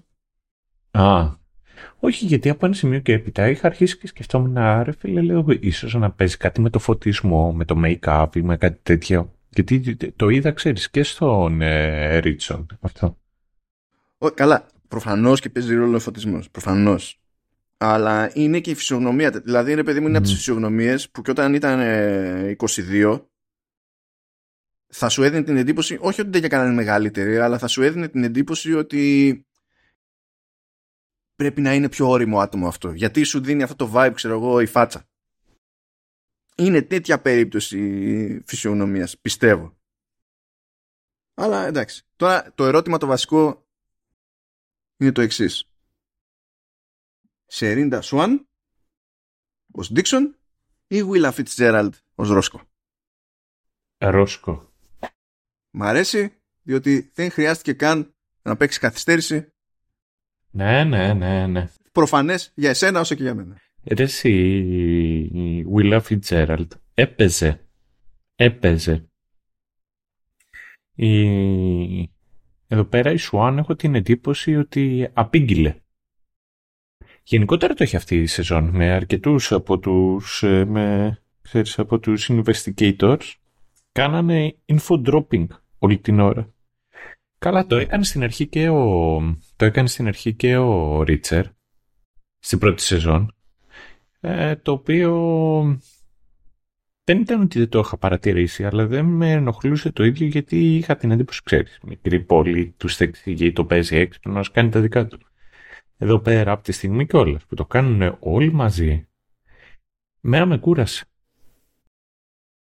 Είχε αρκετό exposition, παιδί μου, εκεί πέρα. Και παρότι είχε έτσι κι αλλιώς και τα flashbacks. Ναι, ναι. Anyway, είπαμε, sexy time, Dixon και Richard. Ο AM συνεχίζει, βλέπει, βλέπουμε ότι συναντά κάποιον, συνειδητοποιεί, λέει ότι μιλάει για 650 κομμάτια από κάτι που είναι ένα νούμερο που έχουν βρει και οι άλλοι δικοί μας, αλλά δεν ξέρουν σε τι αναφέρεται. Ε, και ότι θα μεταφερθεί αυτό το ότι φορτίο τέλος πάντων με κάποιο τριαξονικό ε, και θα στηθεί ενέδρα για να το πάρουν αυτό το φορτίο να whatever. Λοιπόν, ο άλλος που δεν θυμόμουν είναι ο Σάντσες. Λοιπόν, συνειδητοποιούν τα παιδιά τα δικά μας, Σάντσες και ο Ρόσκο, ότι είναι νεκροί, γεια σας, πάνε κι αυτοί. Ε, ότι όλη αυτή η φάση δεν έχει να κάνει με απάτη σε καζίνο κτλ. Ε, καταλαβαίνουν ότι κάποιος χρησιμοποιεί ψευδόνυμα με αρχικά AM ε, τα ψάχνουν εκεί πέρα αλλά δεν πετυχαίνουν επειδή είχαν μια λίστα με τέτοια ψευδόνυμα δεν πετυχαίνουν κάποια περίπτωση που να έχει χρησιμοποιηθεί αυτό πρόσφατα υποτίθεται και επειδή είδαμε το. Καταλαβαίνετε, επειδή έπαιξε το σεξάκι, έπρεπε να υπάρχει και το backstory για το φλερτ του τότε. Οπότε το flashback αυτού του επεισοδίου ασχολείται. Δεν είναι ένα μονοκόμματο. Απλά τα έβαλα εγώ ξεχωριστά βασικά, γιατί δεν έχει καν νόημα να το κάνει μια νιά εκεί πέρα. Ε, είναι για να δώσει γεύση στην όλη τη φάση. Ε, στο τρίτο επεισόδιο καταλαβαίνουμε σίγουρα ότι ο συγγραφέας των βιβλίων είναι Βρετανός αν και δεν ξέρω βασικά αν υπάρχει αυτό το στιγμιότυπο, αυτή η σκηνή στα βιβλία, για να είμαι ειλικρινής. διότι χρειάζεται να πάει να αγοράσει κάποιο πιστόλι ο, ο Ρίτσερ και πηγαίνει να αγοράσει και αυτό που παίζει είναι ότι βλέπουμε το τραγέλαφο των σχετικ... της σχετικής νομοθεσίας στην Αμερική. που ακόμη και με διάφο... διάφορους τέλος πάντων θεωρητικούς περιορισμούς είναι τόσο τρίπιοι οι σχετικοί νόμοι που απλά δουλευόμαστε και, και απλά γίνεται να αγοράσουμε και ε, για τον Ρίτσερ που υποτίθεται ότι είναι και το στυλ χαρακτήρα που οι Αμερικανοί θα αναγνωρίσουν ως πραγματικό αγνό πηχτό πατριώτη ε, είναι κατά μία είναι λίγο περίεργο γιατί υποτίθεται ότι σε κάποια πράγματα είναι και της νομοτυπίας Παρότι βέβαια οι πατριωτάρες στο Μούρικα θα πούνε ότι φυσικά, άμα είσαι πατριώτης, εννοείται ότι σε νοιάζει ο κόσμος να χαλάσει να μπορείς να έχεις πρόσβαση σε όπλα. Δεν κατάλαβα. Τέλος πάντων. Άλλη συζήτηση αυτή. But anyway. Κάνουν το χαβά τους οι δικοί μας, τους σταματάει ο Ρούσο, συλλαμβάνει τον, τον Ρίτσερ. Ε, πηγαίνει μαζί του άλλο στο κρού, ο Ντόνελ, που είναι ο ξυπνητής της υπόθεσης, ο, ο γελοτοποιός, ο πρώην ανεξάρτητος, ο θα πηγαίνω από λελούδι σε λελούδι και δεν θα κάνω ποτέ οικογένεια και έχει την πιο στάνταρ οικογένεια που παίζει. Ε, τέλος πάντων, δεν μπορεί να τον κρατήσει τον Ρίτσερ έτσι κι αλλιώς ε, για την ιστορία τον συνέλαβε και για να τον σφίξει για info.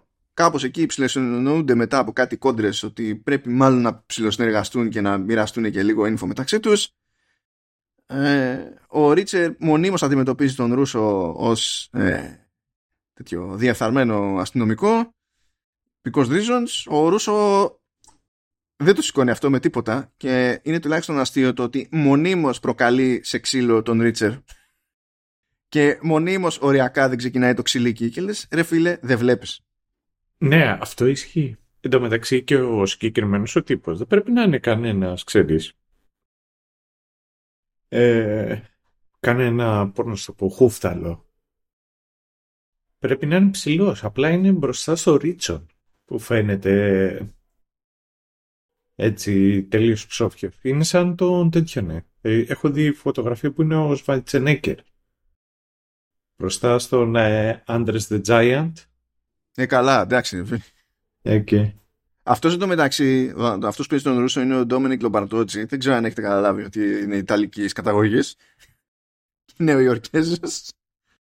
Ε, και γενικά παίρνει συνήθως τέτοιους ρόλους.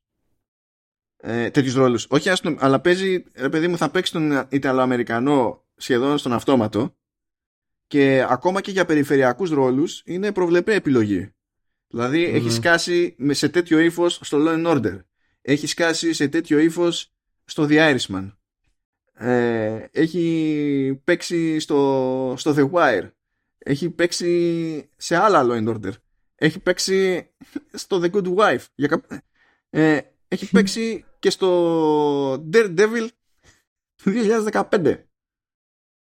Ε, το, το ορθόδοξο, όχι αυτό που πάει να γίνει και δεν ξέρουμε τι θα μας βρει. Ε, έχει παίξει σε ανάλογο ύφος στο Ray Donovan. Το Ray Donovan είναι καλή σειρά, by the way. Just saying, να το ξέρετε. Και φυσικά έφαγε και άπειρο ξύλο στο Tulsa King που έχουμε καλύψει εδώ.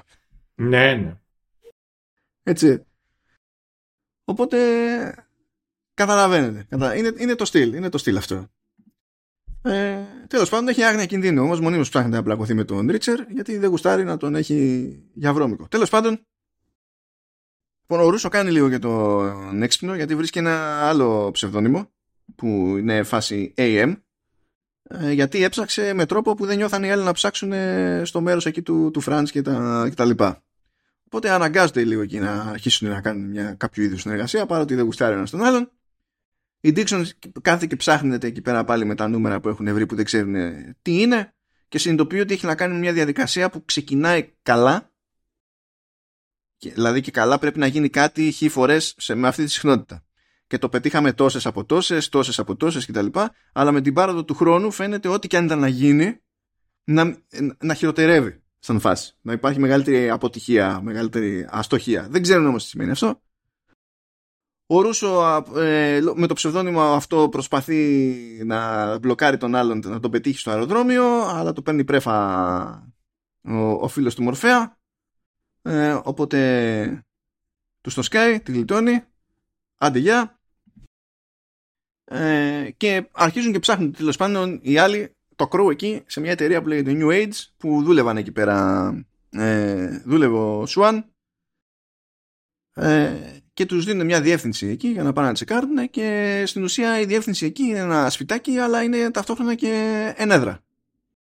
Ε, όσο είδηστε στο Ρίτσερ το αποτέλεσμα της όποιας ενέδρας είναι να πεθαίνουν όλοι οι άλλοι εκτός από τον Ρίτσερ ε, και ενίοτε να, να πεθαίνει και κανένας έτσι ε, με πιο φαντεζή τρόπο γιατί ένας χοντρούλης το βάλε στα πόδια με αμάξι ε, προσπάθησε να κυνηγήσει τα αμάξι ποδαράτα τρέχοντας. Ο Ρίτσερ Ρίτσερ τι κάνεις; Πήρε εκεί κάτι συντομένους πέρασε μέσα από τετράγωνα και τέτοια σπίτια και αυτά για να κόψει δρόμο και πάλι όμως δεν θα τον προλάβαινε οπότε έκανε ό,τι θα έκανε ένας φυσιολογικός άνθρωπος.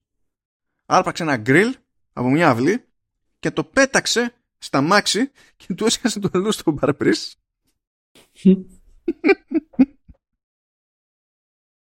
βγήκε πανικόβλητος πήγε να τον αρπάξει ο άλλος και αρχίζει να του κάνει ερωτήσεις και από το φόβο του ο Γοντρούλης παθαίνει έμφραγμα και πεθαίνει.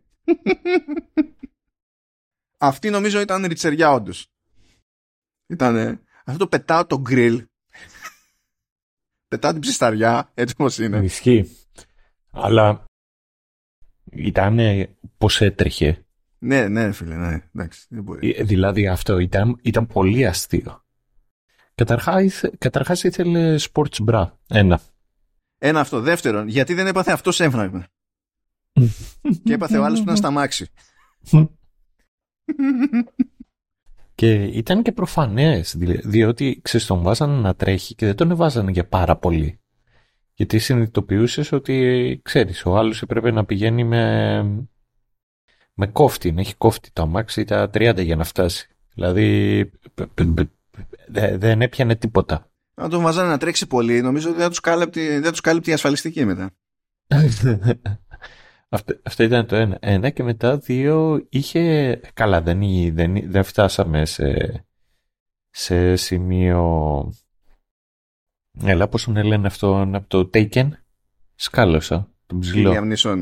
Ναι, δεν είπαμε εκεί ότι φτάσαμε σε, στα κάτω των Liam αλλά όταν πηδούσε τη μάντρα και εκεί μπορούσες να καταλάβεις ότι κάτι έχει παίχτη, ότι το μοντάρουν ώστε να φαίνεται πιο γρήγορα από ό,τι το είχε κάνει.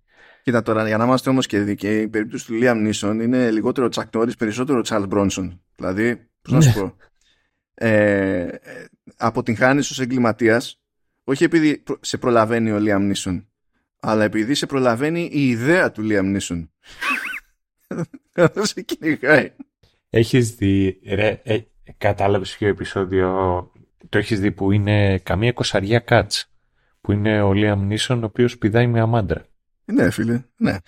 Τι να κάνει άνθρωπος, είναι 70 τόσο. Δηλαδή, ναι, ναι, ναι. Εδώ οι, οι άλλοι κάνουν, τη γυρνάνε έτσι ξέρω εγώ και έχουν ηθοποιούς που είναι 30. Ναι, ναι.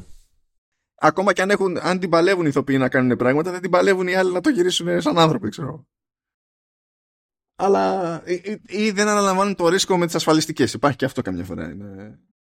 Τέλος πάντων, it is what it is. Ε, πάει λοιπόν ο άνθρωπος με το, με το grill. Ο Ρούσο τα παίρνει κρανίο γιατί λέει πάλι τα κάνετε πουτάνα. Αλλά τέλος πάντων λέει εγώ που δεν είμαι βρώμικος μπάτσος εγώ θα γράψω μούφες στην αναφορά για να μην σας κυνηγήσω. Αλλά προχωρώντας no more cowboy shit. Οπότε πρώτη κίνηση του, της ομάδας του Richard είναι να κάνουν κι άλλα cowboy shit. Και όταν λέμε cowboy shit παίρνουν αμάξι και σκάνε με το αμάξι στο lobby της εταιρείας New Age. Μέσα. Αρπάζουν ό,τι βρούνε μέχρι και μια κορνίζα. Με μια φωτογραφία διότι είδε ο Ρίτσερ στη φωτογραφία αυτή ότι ήταν και ο Σουάν εκεί που ήδη του λένε διάφοροι ότι μπορεί να, είναι, να εμπλέκει το Σουάν και να μην είναι αθώα περιστερά κτλ. Και, και τον βαράει που τον βλέπει και παίρνει την κορνίζα. Τέλος πάντων, ε, και αρχίζουν και τα flashbacks εδώ και μας επιστρέφουν σε μια υπόθεση που τους είχε απασχολήσει τότε και ήταν κατά μία έννοια παρόμοια λογική. Γιατί εκεί ήταν ύποπτες συμμετρήσεις στα, στα καύσιμα σε, σε 130 και τέτοια. Δηλαδή ξεκινούσαν με περισσότερα καύσιμα από όσο ήταν λογικό και κατέληγαν με λιγότερα με τα προβλεπέ καύσιμα. Και σου λέει κάτι παίζει εδώ και τα λοιπά και επειδή είναι τον spreadsheet η Dixon προσπαθούσε να βγάλει άκρη με τα νούμερα. Τέλος πάντων, με αυτά και με αυτά όλοι γύρω από τον Ρίτσερ αρχίζουν και έχουν υποψίες για τον Σουάν. Ο Ρίτσερ δεν τα σηκώνει αυτά, εκνευρίζεται κάθε φορά που του λέει κάποιος. Και έχει την άλλη την ατάκα που καταλήγει να είναι comic relief σε αυτή τη, τη σεζόν ε, ότι in investigations assumptions kill. Ναι και details είναι investigation, details matter. Έτσι, έτσι. Αυτά. Αυτά αν μάθετε είστε έτοιμοι για investigators. Αυτά, αυτά τα δύο Special. Special investigators. Ναι, είναι, είναι, είναι, ε, ε, είναι όμως κάτσε, είναι ελληνική special που έχει στάνταρ μανιτάρι και επιπεριά. Είναι, είναι αυτή η special. Α, τέλος πάντων ζορίζεται εκεί ε, λέει, λένε παιδιά έτσι όπως έχει γίνει η φάση πρέπει να ψαχτούμε γενικά με το προσωπικό της New Age γιατί η τύπησα από την New Age μας έστειλε σε ενέδρα. Όσο αν είναι στη New Age. Κάποια εμπλοκή παίζει εδώ πέρα είναι σίγουρο αλλά είναι πάρα πολλά τα άτομα πρέπει να τους ψάξουμε όλους. Πώς θα τους ψάξουμε όλους; Τέλος πάντων κάτι συνειδητοποιούν για ένα πρόγραμμα ε, που έχει να κάνει με την ανάπτυξη ενός όπλου κάτι ρουκέτες που λέγεται Little Wing που το έχει αναλάβει υποτίθεται η, η New Age αλλά επειδή όλο αυτό έχει γίνει με την υποστήριξη ενός γερουσιαστή, σου λέει θα προσπαθήσουμε να βρούμε πληροφορίες από εκεί. Και επειδή οι γερουσιαστές ξέρουν και δεν ξέρουν τις λεπτομέρειες από τα νομοσχέδια που προτείνουν, από αυτά τα φυσιολογικά που συμβαίνουν στη ζωή, θα πιάσουμε τον τύπο που σπρώχνει τα νομοσχέδια για, ε, για την πάρτη τους. Δε, εντάξει, OK. Okay. Πριν κινηθούν προς τα εκεί, βλέπουμε ότι ο Ρούσο τα λέει εκεί πέρα με τον προϊστάμενό του. Ο προϊστάμενός του δεν τα παίρνει πολύ καλά όλα αυτά, προσπαθεί λίγο να τον μαζέψει. Τέλος πάντων τα έχει παρμένα εδώ μεταξύ ο, ο, ο Ρούσο και με όλα το, το, το, σαματά που προξένησαν πάλι καπάκι όλοι ή του, ή του Ρίτσερ. Παρ' όλα αυτά δέχεται το ατομάκι να τσεκάρει αυτός τα ονόματα τι παίζει με όλο το προσωπικό της New Age. Τέλος πάντων, ok. Okay. Πάει το crew στο συνεργάτη του, του, γενο, του γερουσιαστή Λαβόη και του στήνει εκεί μια ενέδρα στην οποία βοηθάει και ο Φίντλι από την πρώτη σεζόν για να πούμε ότι έχουμε και ένα κάμερο. Μαθαίνουν λοιπόν πληροφορίες και αντιλαμβάνονται ότι έχουν να κάνουν ότι η φάση με τα 650 είναι 600, 650 ρουκέτες. Και ότι πηγαίνει 100 χιλιάρικα η κάθε ρουκέτα. Σαν φάση.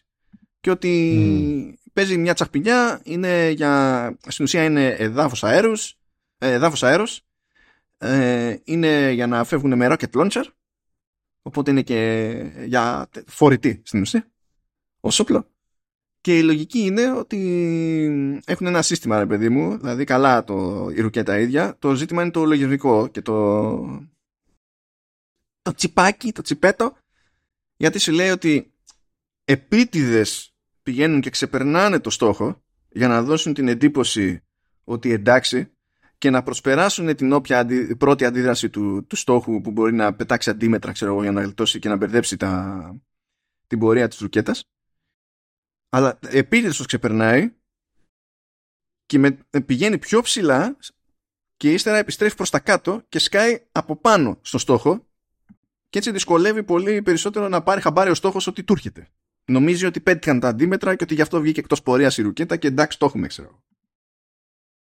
Και είναι τα κλασικά. Αυτό το κάνουμε για να προστατεύσουμε τη, την Αμερική και τα λοιπά και γι' αυτό το σπρώχνει ο γερουσιαστής γιατί ο γερουσιαστής είναι πατριώτης άνθρωπος και τα συναφή αλλά πια Αμερική εδώ ακόμα δεν έχει ολοκληρωθεί το, το όπλο ας πούμε ακόμα δεν έχει περάσει το νομοσχέδιο και έχει ετοιμαστεί λαθρεμπορία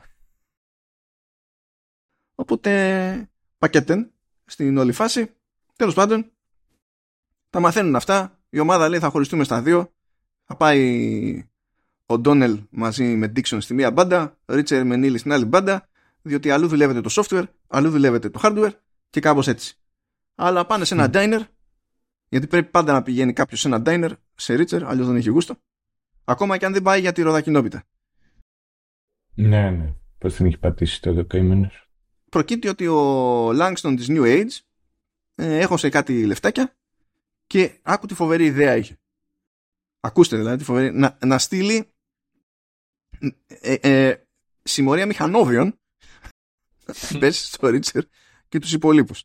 Τους κάνουν τόπι στο ξύλο ε, παίρνει και ένα τηλέφωνο εκεί από τη συμμορία και το σηκώνει ο Σέιν και λέει ο Σέιν εντάξει, ok, okay, παρεξήγηση ε, ρε παιδί μου να τα βρούμε τι χρειάζεσαι θα σου δώσω εγώ και να μας το καίει εντάξει και του λέω έτσι πάρα πολύ ωραία ένα πράγμα χρειάζομαι εγώ λέει να σε πετάξω από ελικόπτερο οπότε no deal, no deal Συνεχίζουμε με flashback. Συνειδητοποιούν οι άλλοι στα στρατά όταν ήταν ότι η διαφορά στο, στο φορτίο των καυσίμων ήταν, ε, συμπληρωνόταν από, από πακέτα ηρωίνης. Ούψ. Κάνουν εκεί κάτι, κάτι ντου. Μαζεύουν κάμποσα φορτία. Ε, σε κάποια φάση δεν τους γίνει το μέτρημα. Είχαν μαζέψει χι πακέτα και κάτι τους έλειπε όταν κάνανε έξτρα μέτρημα, ε, μέτρημα και ήταν στημένο το flashback έτσι ώστε να σου δίνει την εντύπωση ότι ήταν ύποπτος Swan και ότι μπορεί να έχει κάνει κάποια ματσακονιά. Αυτό βασικά το θεώρησα πολύ cheap trick. Δηλαδή μου βάζεις αυτή την παπάντζα ώστε να με σπρώξει ως θεατής να υποψιαστώ ακόμη περισσότερο, να είμαι ακόμη πιο καχύποπτος με την περίπτωση του Σουάν όπως και οι υπόλοιποι χαρακτήρες γύρω από τον Ρίτσερ στο, στο present day ας πούμε απλά γιατί έτσι όχι επειδή όντως υπάρχουν σοβαρές ενδείξεις, απλά έχει να κάνει ξεκάθαρα με τη σκηνοθεσία της υπόθεσης ότι το κάνεις να φαίνεται πιο ύποπτο. Δεν χρειαζόταν. Πιστεύω αυτό.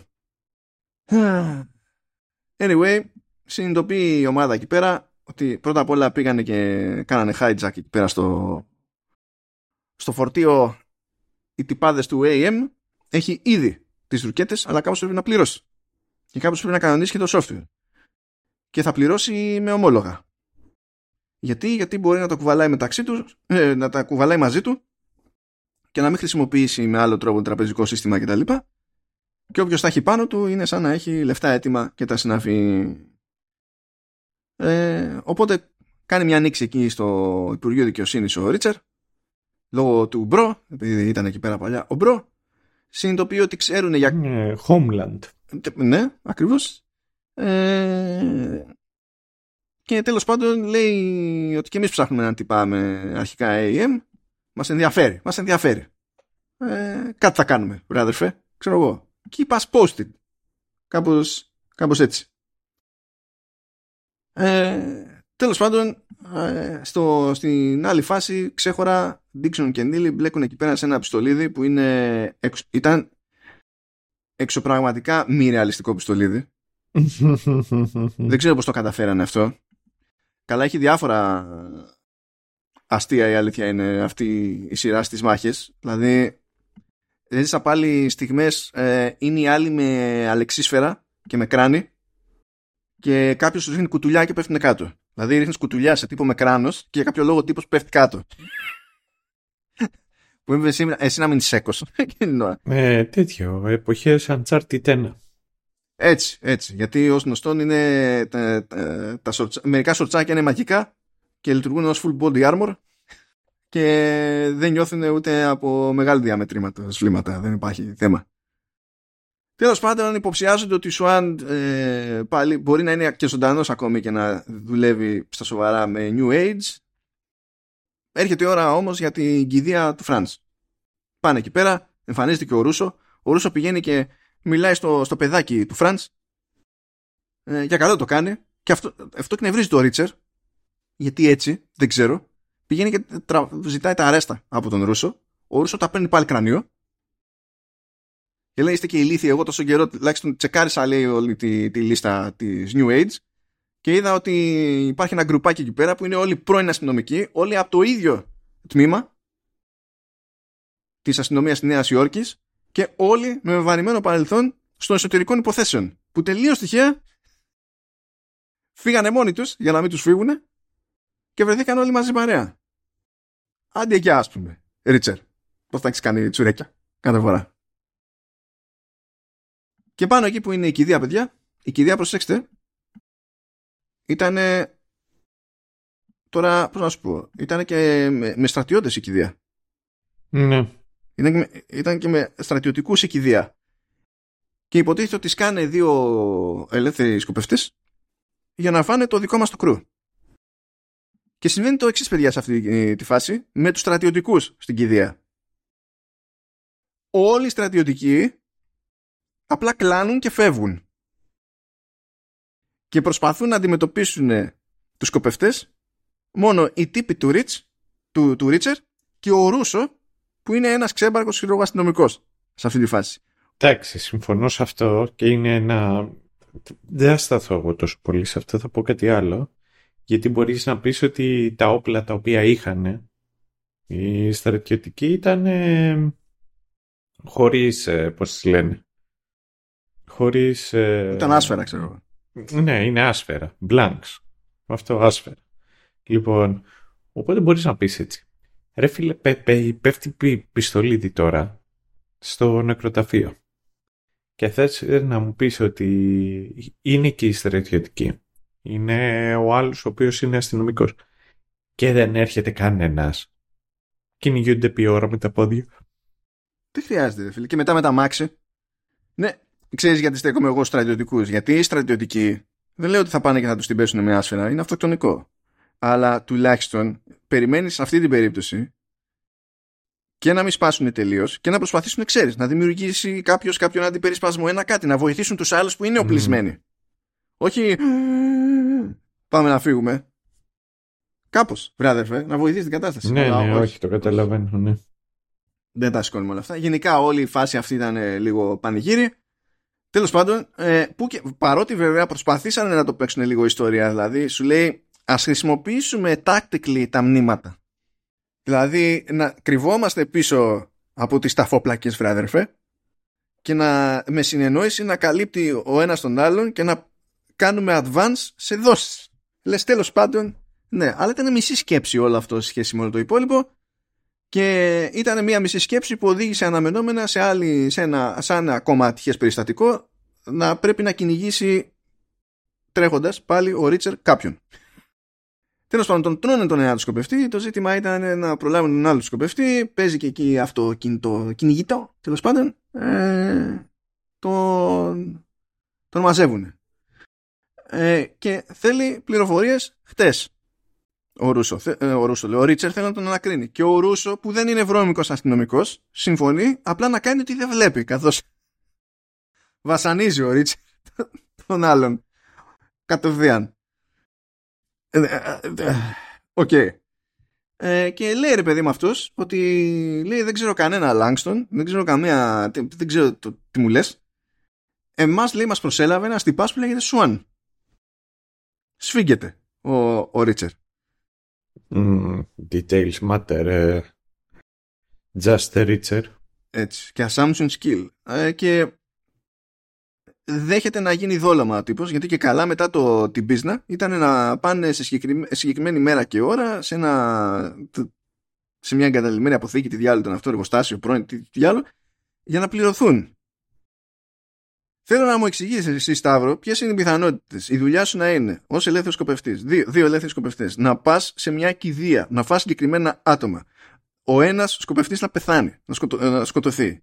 Κανένας να μην πεθάνει από τους στόχους, να μην πετύχεις τίποτα και μετά να θεωρείται προβλεπέ να πας στην προσυμφωνημένη, προσυμφωνημένη τοποθεσία ημέρα και ώρα για να πληρωθείς. Τι είναι αυτό; Ε, δεν ξέρεις εσύ. δεν ξέρεις κι εσύ.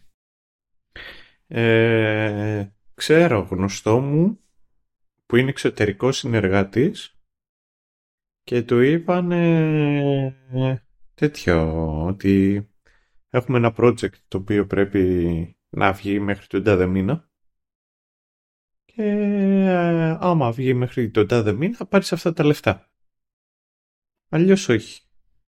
Ε, και έρχεται όντως αυτός ο μήνας και ε, ε, καθώς πλησίαζε και ο μήνας γυρίζει και τους λέει κοιτάξτε να δείτε και που ξέρω εγώ ότι δεν θα γίνει μαλακία και ότι ε, δεν θα φταίω εγώ που δεν βγαίνει το project. Ξέρεις το σκέφτηκαν λιγάκι οι άλλοι το ένα και το άλλο δεν του λένε τίποτα. Τέλει δεν βγαίνει το project αλλά προφανώς και πήρε τον πόνους. Ε, ε, αυτό που θες να μου πεις δηλαδή ότι παρά είμαι αθώος για αυτόν τον κόσμο. Ναι, ναι, ναι. Ο, είσαι, παρά είσαι τίμιος. Γι' αυτό δεν βλέπω προκοπή σε αυτή τη ζωή. Τι να γίνει. Ναι. Δεν είδε προκοπή ούτε ο σκοπευτής που γλίτωσε βέβαια γιατί πάει εκεί και με το που μπαίνει μέσα, μπουμ. Οπότε, γεια. Και στο flashback της εβδομάδας ε, έχουμε τότε στα στρατά που πήγανε να κάνουν ένα, μια αγορά πρέζας και ήταν υποτίθεται παγίδα. Θέλανε να αλλάξουν χέρια λεφτά για να καταφέρουν να κάνουν σύλληψη αλλά έρχεται ένας περαστικός εκεί πέρα που είναι του πρεζοκρού ένας πιο νεαρός και βλέπει τον Σουάν που ήταν και αυτός στη, στην κομπίνα εκεί πέρα ε, και τον θυμάται ότι ο τύπος στην ουσία είναι στρατονόμος να τα βάλουμε κάτω και στραβώνει η φάση και όχι πακέτο. Και τότε βλέπουμε ότι πάει να φάει μια σφαίρα ο Ρίτσερ αλλά πετάχτηκε ο Σουάν και φάγει ο Σουάν τη σφαίρα για το Ρίτσερ. Για να καταλάβουμε γιατί ο Ρίτσερ δεν δέχεται ότι ο Σουάν μπορεί να είναι πρόβλημα. Γιατί details matter, assumption skill, but Richard is right. always, always right. Έτσι. Α, στο, στο έκτο επεισόδιο, εκεί πέρα, ε, αποφασίζουν ότι κοίτα, να πάμε να σφίξουμε την τύπησα που μας έδωσε τη διεύθυνση που μας οδήγησε σε ενέδρα μερικά επεισόδια πριν. Mm. Ε, πάνε, βρίσκουν που έμενε, βλέπει, βλέπουν ότι είχε φύγει Άρον Άρον, τόσο Άρον Άρον που υπήρχε μια βαλίτσα με λεφτά που την άφησε πίσω. Και πήρε μαζί και, τη, και την κόρη της και σου λέει τώρα πώς θα τις βρούμε και πετάγεται η Νίλη, το cool τυπάκι του κρού και λέει βλέπω ότι η κόρη είναι gamer. Θα, ε, θα, θα ανοίξω εδώ πέρα να δω τι gamer tag χρησιμοποιεί. Και νομίζω, νομίζω ανοίγει η Xbox και βλέπει ποιο είναι το gamer tag. Και λέει ότι λογικά θα χρησιμοποιεί το ίδιο gamer tag και σε άλλες πλατφόρμες γιατί βλέπω ότι εδώ στο Xbox έχει κάποια παιχνίδια που υποστηρίζουν και cross-platform play. Θυμάστε που λέω για τη μετάφραση; Cross-platform play. Οπότε είναι πιθανό να παίζει αυτά τα παιχνίδια και σε άλλο μηχάνημα. Και ε, ψάχνεται και συνειδητοποιεί ότι έχει νόημα να την περιμένει να δει αν θα κάνει sign in επειδή έχει και switch και το έχει πάρει μαζί της και αράζουν όλοι. Αράζουν. Ε, οπότε άλλη μια ευκαιρία για σεξάκι μεταξύ Ρίτσερ και Ντίξον μέχρι να κάνει sign in η, η κόρη της τύπης που ψάχνουν και να πάρει χαμπάρι η Νίλη. Για να ψαχτεί μετά και να, να βρει υποτίθεται τοποθεσία και τέτοια. Βγαλτάκι. Anyway, στο μεταξύ ο AM πάει να φάει κλίση. Το παίζει cool τυπάκι φυσικά ε, ξέρετε αυτό και τα λοιπά και το ένα και τ' άλλο και ω, τι κρίμα και βεβαίως να πληρώσω το πρόστιμο ή ξέρω εγώ ή λέει ε, εντάξει λέει εγώ δεν ξέρω από εδώ είμαι από άλλη χώρα και τα λοιπά δεν συνειδητοποίησα. Θα τη βγάλετε λέει με προειδοποίηση. Ok okay, ok okay, αλλά συνειδητοποιεί ότι πάει η άλλη να καταγράψει το συμβάν και σου λέει ο πακέτο οπότε τη φάζει εκεί για πάνω ενδεχόμενο. Μην αφήνουμε paper trail και αυτό δυστυχώς σημαίνει ότι πρέπει να αλλάξει και την ταυτότητα που είχε ήδη αλλάξει. Και ε, ανοίγει μια ακόμη εκκρεμότητα. Α, τέλος πάντων βρίσκουν οι δικοί μας την τύπησα την Μάρλον. Ε, δείχνει ότι δεν είχε ιδέα ότι τους έστειλε σε κάποιο είδους ενέδρα. Εμένα δηλαδή εγώ πήγα ανέφερα λέει ότι ψάχνατε ότι ψάχνατε. Μου είπαν να σας μεταφέρω αυτή τη διεύθυνση σας μετέφερα αυτή τη διεύθυνση ε, ξέρω όμως ότι κάτι είπε το παίζει στη New Age ξέρω ότι το έψαχνε ο, ο Swan ξέρω ότι κάτι γίνεται με κάτι τσιπάκια που φαίνονται να βγαίνουν με περίεργη συχνότητα λέει, κάποια ερωτηματικά και ότι κάποια κομπίνα πρέπει να παίζει εκεί και ότι όλη αυτή είναι η ιστορία που έχει στήσει ο Λάγκστον και με έχει εκβιάσει και δεν ξέρω εγώ τι και τα λοιπά. Σου λέει τέλος πάντων okay, θα σε χρησιμοποιήσουμε και εσένα ε, ως δόλωμα θα, θα προστατεύσουμε λέει την κόρη σου αλλά θα σε χρησιμοποιήσουμε εσένα ως δόλωμα για να τραβήξουμε το να στήσουμε παγίδα στον Λάγκστον και ζητά να τον Ρούσο να προστατεύσει το κοριτσάκι, την Τζέιν. Ε, πάνε να γίνουν όλα αυτά. Γίνεται χαμουλίνος. Στο ένα μέτωπο ε, πέφτει βρωμόξυλο. Ε, στο τέλος μένει Σέιν και Σέιν Λάγκστον και, και Ρίτσερ. Έτοιμος ήταν. Αλλά σκάει ελικόπτερο και μαζεύει τον Λάγκστον. Ο Ρούσο εντωμεταξύ έχει γωνιαστεί ε, από κάτι άλλους και αποφασίζει να κάνει το last stand, λέει στο παιδάκι τρέξε και θα σε καλύψω εγώ, τρώει σφαίρες, θυσιάζεται, πεθαίνει το παλικάρι. Πεθαίνει το παλικάρι. Για καλό σκοπό βέβαια. Εντάξει. Πριν φύγω από αυτό το επεισόδιο, θέλω να πω ότι σε κάποια φάση προσπάθησε κάποιος να εξηγήσει τα βασικά για gamer tags, Nintendo IDs κτλ. στο Richard, ε, ο οποίος δεν μπορεί να συλλάβει γιατί κάποιος παίζει video games. ε, μετά του, λένε, του λέει Νίλη ότι μα τι λες, είναι λέει και big business. Λέει, έχω ένα γνωστό λέει, που είναι σε εταιρεία που είναι, βγάζει games και μιλάμε λέει η εταιρεία αυτή μόνη της είναι billion dollar business. Σοκάρεται ο Ρίτσερ, είναι τελείως ανυποψίαστος, δεν έχει ιδέα. Και του λέει Νίλη, you might enjoy a first person shooter. Και πετάγεται ο Ρίτσερ και λέει, I am a first person shooter. Και λες, «Ε, ok, okay, εντάξει, ε, ok, okay, Ρίτσερ, μπράβο, pat, pat, pat, pat. Συνεχίζουμε στο προτελευταίο με την κατηφόρα ε, και λέει κάπως πρέπει να το ρυθμίσουμε το θέμα, πρέπει να στείλουμε τη Marlon Burns μαζί με την κόρη κάπου αλλού και να, σε κάποιον που να εμπιστευόμαστε σε άλλη περιοχή τελείως, να τους κρατήσουμε ασφαλείς για να μπορέσουμε να στραφούμε εμείς στο δικό μας στόχο κτλ. Και, και πέφτει ως ιδέα βρε αδερφέ να φωνάξουν τη Ρόσκο από την πρώτη σεζόν. Πέφτει αυτός, σφίγγεται ο, ο Ρίτσερ, κοιτάζει λίγο περίεργα την Dixon, καρφώνεται μόνος του, το καταλαβαίνει και η Dixon, αλλά δεν ενδιαφέρεται. Αλλά δεν μπλέκει η Ρόσκο. Εκεί λυπήθηκα. Δηλαδή γιατί κάμε ο Φίνλι και όχι η Ρόσκο; Γιατί, πόσο δύσκολο ήταν; Αλλά τέλος πάντων, δεν ήταν να μας κάνει το χατήρι.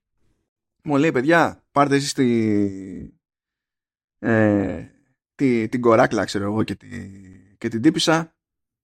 Πηγαίνετε εκεί ο Ντόνελ και Ντίξον στο Buffalo. Εντάξει. Και εμείς θα κανονίσουμε εδώ πέρα τα, τα υπόλοιπα. Θα κάνουμε τον τούτο δικό μας. Ε, κάπου σε αυτή τη συνεννόηση είναι που η, η κόρη, η Jane προκύπτει ότι δεν είναι πολύ φαν του Ρίτσερ διότι οποιαδήποτε συζήτηση με τον Ρίτσερ οδηγεί σε ναι, ξέρω εγώ, σε αναφορά ότι είναι μια λύση να πεθάνει κάποιος. Και εκνευ... εκνευρίζεται, τέλος πάντων.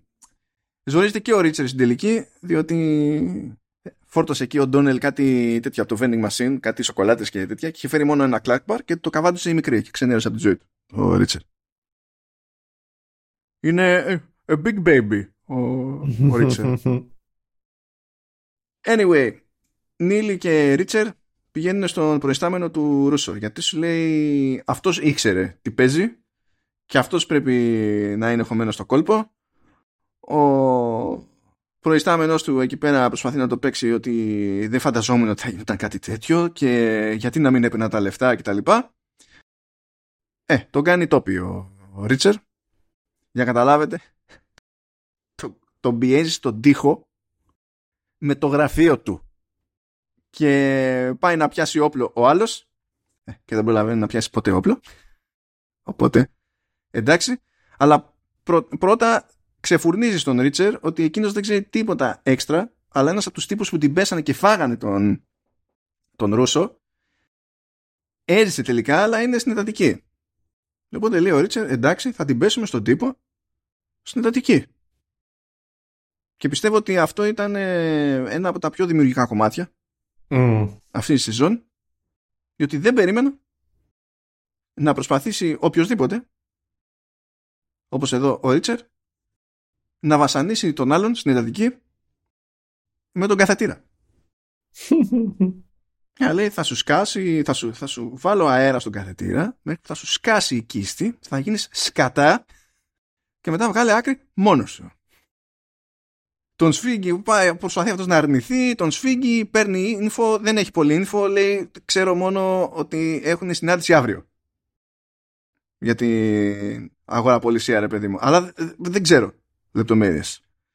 Μπράβο, πατ πατ, καλό παιδί, λέει ο, ο Ρίτσερ, αλλά επειδή έφαγες τον Ρούσο, θα σου, θα σου βάλω λίγο αέρα στην, στην αρτηρία, βρε αδερφέ να πέσει να παίξει εκεί πέρα συμβολισμός, να παίξει μια, μια εμβολή, να πας έτσι ήσυχα ήσυχα. Κόμπλε όλα, τον αφήνεις στον τόπο. Εντάξει, που θα πέθανε έτσι κι αλλιώς, γιατί βλέπουμε ότι και ο Λάγκστον είχε στείλει κάποιον για να τον φάει, γιατί τον είχε κι αυτός ως εκκρεμότητα. Τα ξαναλένε τηλεφωνικά λίγο Λάγκστον και Ρίτσερ, αφού του φάγανε τον δικό του, Και λέει ο Λάγκστον Ρίτσερ, κοίταξε να δεις. Δεν αξίζει όλο αυτό που κάνουμε. Too much effort, χαμένα λεφτά κτλ. Λέει, πρώτον, έχω μαζέψει Dixon και ο Ντόνελ. Και περνάνε πάρα πολύ ωραία εδώ πέρα. Δεύτερον, αν έρθεις εδώ και αράξεις μέχρι να ολοκληρωθεί η αγοραπολισία, δεν θα τους φάω λάχανο τους δικούς σου. Εσύ είσαι άλλη ιστορία.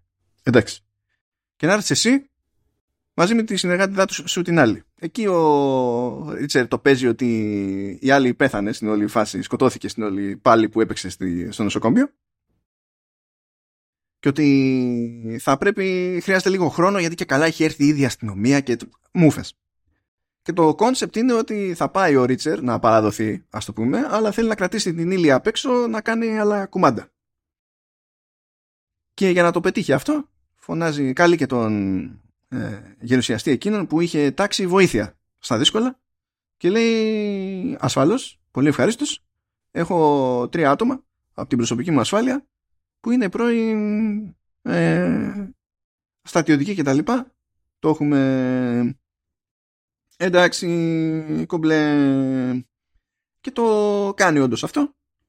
Το, το πραγματάκι πηγαίνει ο, ο Ρίτσερ μπαίνει μέσα εκεί πάνε να τον μαζέψουν και έχουμε και το flashback το υποχρεωτικό ότι τους είχε πει τότε σε εκείνη την υπόθεση με την ηρωίνη, είχε σκάσει ένας προϊστάμενος, ένας αξιωματικός και λέει παιδιά μην κάνετε ολόκληρη μανούρα για αυτή τη, την υπόθεση ε, διότι είναι ο πιο πάνω από μένα ξέρω εγώ να πάει για προαγωγή και έτσι και σκάσει αυτό ότι συνέβαινε καν από τη μύτη του όλα αυτά τα χρόνια πάει πακέτο, πάει περίπατο η προαγωγή και θα έχουμε άλλα και φυσικά οι τύποι ε, επειδή πάνω απ' όλα πατριώτε δεν δίνουν δεκάρα και πηγαίνουν κόντρα στις διαταγές του αξιωματικού. Και φτάνουμε στο 8ο και τελευταίο επεισόδιο που επειδή είχε αρκετό ξύλο και stunts ήταν και το μικρότερο σε διάρκεια. Όχι πολύ μικρότερο σχέση με άλλα, αλλά τέλος πάντων ήταν το καθαρό ρε παιδί μου πρέπει να είναι γύρω στα 35 λεπτά κάπου εκεί. Δεν ξέρω γιατί έχει 5 με 8 λεπτά τίτλους τέλους ε, η Amazon στα, στις σειρές της, αλλά το έχει. Λοιπόν, προκύπτει ότι Μούφες, ο Λάγκστον, ε, θέλει όλους να τους πετάξει από το ελικόπτερο και τον Ρίτσερ, καλά, και την Dixon και τον O'Donnell. Ο Ρίτσερ είναι με χειροπέδες, τα χέρια δεμένα πίσω, καθιστός, και ξεκινάει καυγά και σπάει μερικούς στο ξύλο με τις χειροπέδες και δεμένα τα χέρια αλλά το, ξανακα, το ξανακαθίζουν εκεί πέρα κάτω. Με καθυστέρηση καταλαβαίνει ο Λάγκστον ότι η Νίλη ζει, αλλά λέει κοιτάξτε να δεις. Δεν θα σε φάω σε ένα Ρίτσερ, γιατί δεν είναι η ώρα. Θέλω έτσι και σε φάω σε ένα τώρα, θα, έχουμε, θα έχουμε άλλα. Ε, αλλά δεν υπάρχει κανένα πρόβλημα να έχεις ένα πυροβόλο τους δικούς σου. Τώρα μια, μια, μια χεριά η Ντίξον, τώρα μια πιστολιά ο Ντόνελ, έτσι όπως είναι δεμένη σε κάτι φόρια για να συμμορφωθεί υποτίθεται ο, ο Ρίτσερ. Και εκεί έχουμε την κλασική στιγμή κακού από δεκαετία 80-90 κάθεται ο Λάγκστον και εξηγεί όλο το σχέδιο μέχρι στιγμής στον Ρίτσερ. Και ότι χρησιμοποίησε τον Σουάν, τον οποίο τον έχει σκοτώσει και έχει κρατήσει λέει ένα μάτι και ένα δάχτυλο για τα biometrics στην εταιρεία. Ok, okay, τα έχει σ' ένα βαζάκι Ok. Okay. Δεν ξέρω τι να πω. Αλλά σε κάθε περίπτωση όσο εξηγείς είναι η Νίλη απ' έξω και ξεκινά το, το σαματά. Ξεκινά να τρώει κόσμο και σκάνε και η στρατιωτική που έστειλε ο Λαβόη από, το, από την προσωπική του φρουρά. Βγάζει και χειροπέδες ο, ο Ρίτσερ. Ε. Και αρχίζουν γύρω γύρω και πεθαίνουν κάτι άνθρωποι. Έτσι πηγαίνει η φάση. Εδώ προσπάθησαν λίγο με τη χορογραφία και με τα πλάνα. Είχαν κάτι, ειδικά όταν έσκασε η Νίλη μέσα και παίζανε κάτι πιο συντονισμένες κινήσεις Ρίτσερ Νίλη και μεταφορά από το ε, σημείο Α στο σημείο Β, είδα ότι εκεί οι λήψεις άρχισαν να γίνονται πιο συνεχόμενες αντί να είναι όλα ναι, με, με, κοψίματα. Εκεί τους ε, το πήρανε λίγο. Κάπως. Σου λέει, ας πετύχουμε αυτό, ξέρω εγώ. Τέλος πάντων, με αυτά και με αυτά, προλαβαίνει ο, ο Λάγκστον μαζί με ένα δικό του να φορτώσει στο, σε ελικόπτερο ε, Dixon και ο Ντόνελ. Επίσης, όπως συμβαίνει στις δεκαετίες, όπως συνέβαινε στις δεκαετίες 80 και 90, οριακά προλαβαίνει το ελικόπτερο ο, ο Ρίτσερ, κρατείται από τη ρόδα και καβαλάει, μπαίνει μέσα καθώς ανοίγει η μπουκαπόρτα πίσω για να ρίξουν τους άλλους από το ελικόπτερο. Ε, μπαίνει μέσα, ξεκινάει βρωμόξυλο, τους κάνει τόπι, αλίμονο. Ε, Μια-δυο φορές κρατάει με το ένα χέρι το, το φορείο με τη δεμένη Dixon, σώζεται οριακά. Μετά η Dixon λύνεται ενώ είναι στον αέρα και, την, και κρατάει τη φορείο με ένα χέρι ο Ρίτσερ για να μην αναρωτιέσαι γιατί δεν έχετε η αστυνομία στο, στο νεκροταφείο. Γι' αυτό τα εξηγώ αυτά τόσο αναλυτικά, Σταύρο. Ε, και θέλω να θυμίσω ότι έχει φάει μαχαιριαία η Dixon, αλλά σκαρφαλώνει το φορείο που λύθηκε με μια σχετική ασφάλεια και μπαίνει μέσα, όπως συμμετέχει στη, στη μανούρα και ο Ντόνελ που έχει φάει σφαίρα την οποία μετά του τη βγάλανε χειροκίνητα χωρίς αναισθησία για το εφέ. Τέλος πάντων, τι να πω. Τι, τι, τι να πω σε αυτή τη φάση. Τέλος πάντων. Το ζήτημα είναι ότι στο τέλος ρίχνει από το ελικόπτερο όντως, όπως είχε τάξει, ο Ρίτσερ τον Λάγκστον. Πηγαίνουν όμως εκεί που είναι να γίνει η συνάντηση με το ελικόπτερο. Εμφανίζεται ο, ο μυστηριώδης AM. Συνειδητοποιεί αυτός ότι κάτι δεν πάει καλά. Λέει παιδιά δεν ξέρω τι είστε, αλλά δεν υπάρχει κανένας λόγος να χαλαστούμε εδώ πέρα. Στην τελική εγώ είμαι ένας μισάζοντας. Δεν κάνω τίποτα ιδιαίτερο. Δεν ενδιαφέρονται οι φίλοι μας εδώ πέρα και τον κάνουν κόσκινο όντως legit. Ε, στέλνουν και τον πιλότο να φύγει μαζί με έναν μηχανικό της εταιρείας που έκανε ότι δεν είχε καμία ευθύνη που να ξέρει ε, που είχε μπλέξει κτλ. Τους αφήνουν να ξεκινήσουν να φεύγουν με το ελικόπτερο και χρησιμοποιούν οι ίδιοι τις πειραματικές ροκέτες και τρώνε το ελικόπτερο. Επίσης κανένα πρόβλημα. Ε, και αφού λοιπόν πάει και το ελικόπτερο και δο, δοκιμάστηκε και το όπλο στο άσχετο. Έρχονται εκεί, εκεί πέρα από Homeland για να μαζέψουν τα τελευταία και έρχονται την κατάλληλη στιγμή διότι εκείνη την ώρα προκύπτει ότι και οι τύποι που είχε στείλει ο γερουσιαστής είχαν οδηγίες, είχαν εντολές να βοηθήσουν μέχρι να τελειώσει όλη αυτή η ιστορία και μετά να φάνε λάγανο τους Special Investigators ώστε να μην υπάρχει κανένας που να μπορεί να εμπλέξει το όνομα του γερουσιαστή με την όλη αυτή υπόθεση.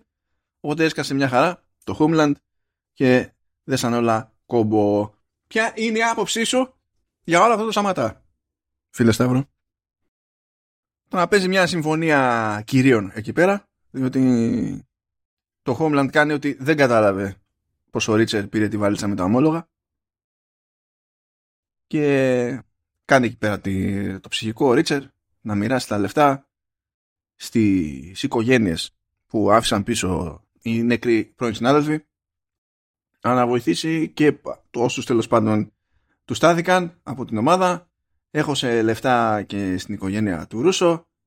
Ε, και όταν δεν μπορούσε να είναι σίγουρος ότι κάποιος θα φερθεί υπεύθυνα να είναι συγγενής και τα λοιπά τα, τα βάζει κατευθείαν στο όνομα του όποιου πρόχειρου παιδιού.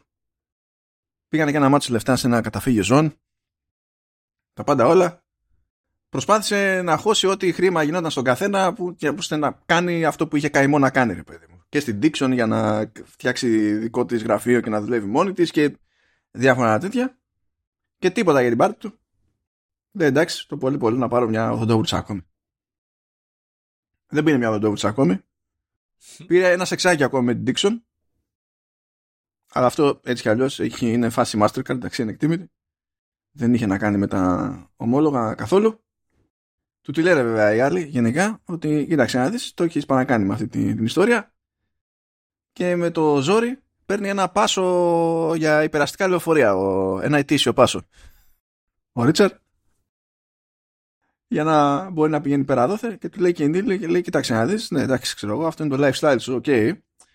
Αλλά καλό είναι έτσι, να είμαστε σε μια κάποια επικοινωνία λίγο πιο normal προχωρώντας. Δεν γίνεται κάθε φορά να θέλει σήματα καπνού, ξέρω εγώ, και κομπίνες με αποδείξεις από ATM. Ε, και ok. Okay. Ε, και μπαίνει στο ΚΤΕΛ ο Ρίτσερ, με αυτά και με αυτά, και την κάνει ούτε αυτός ξέρει για πού βάζουν και ένα παππού εκεί πέρα να τον ρωτήσει κιόλας προς τα που πηγαίνει και δεν έχει ιδέα. Δεν ξέρω πώς διάλεξε κτέλ. Δηλαδή, από τη στιγμή που έχεις μπει σε κτέλ, τουλάχιστον έχεις πάρει χαμπάρι πού πάει το κτέλ. Δεν ξέρω εγώ.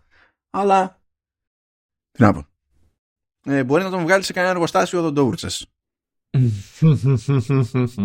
και να βγάλει το, το πάσο των κτέλ και να πει ορίστε έχω το golden ticket εσύ έχεις un παλούμπας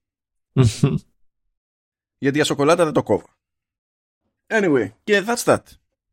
That's that. Πες μας τον πόνο σου Σταυρά ε, ειδικά ξέρεις προς το τέλος που μαζεύεται ε, ε, και παίζουν ξύλο όλοι αυτοί μαζεμένοι.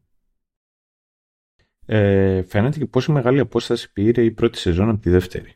Ενώ στην πρώτη σεζόν ήταν περισσότερο που ήταν ο Ρίτσερ βρέθηκε ξέρεις, στο λάθος μέρος, τον κατηγορούν για κάτι στο οποίο δεν έφταξε, την χάνει να είναι προσωπική ιστορία, αρχίζει και το ψάχνει. Είναι πιο action detective που προσπαθεί να ξετυλίξει το, το κουβάρι. Σε αυτή την περίπτωση, στη δεύτερη σεζόν, έχουμε πολύ περισσότερο conspiracy, τέτοιο deep state, αυτοί οι οποίοι τα, ε, τα ανακατεύονται ποιος θα μπορούσε να είναι, ποιος δεν θα μπορούσε να είναι. Πολύ περισσότερο. Τόσο που αρχίζει λιγάκι και πρακτικά σχεδόν αλλάζει και το είδος της σειράς σας σειράς. Αυτό είναι ένα από τα πράγματα τα οποία μου, κάνει, μου έκανε ξέρεις, έτσι εντύπωση και το πώς πάει.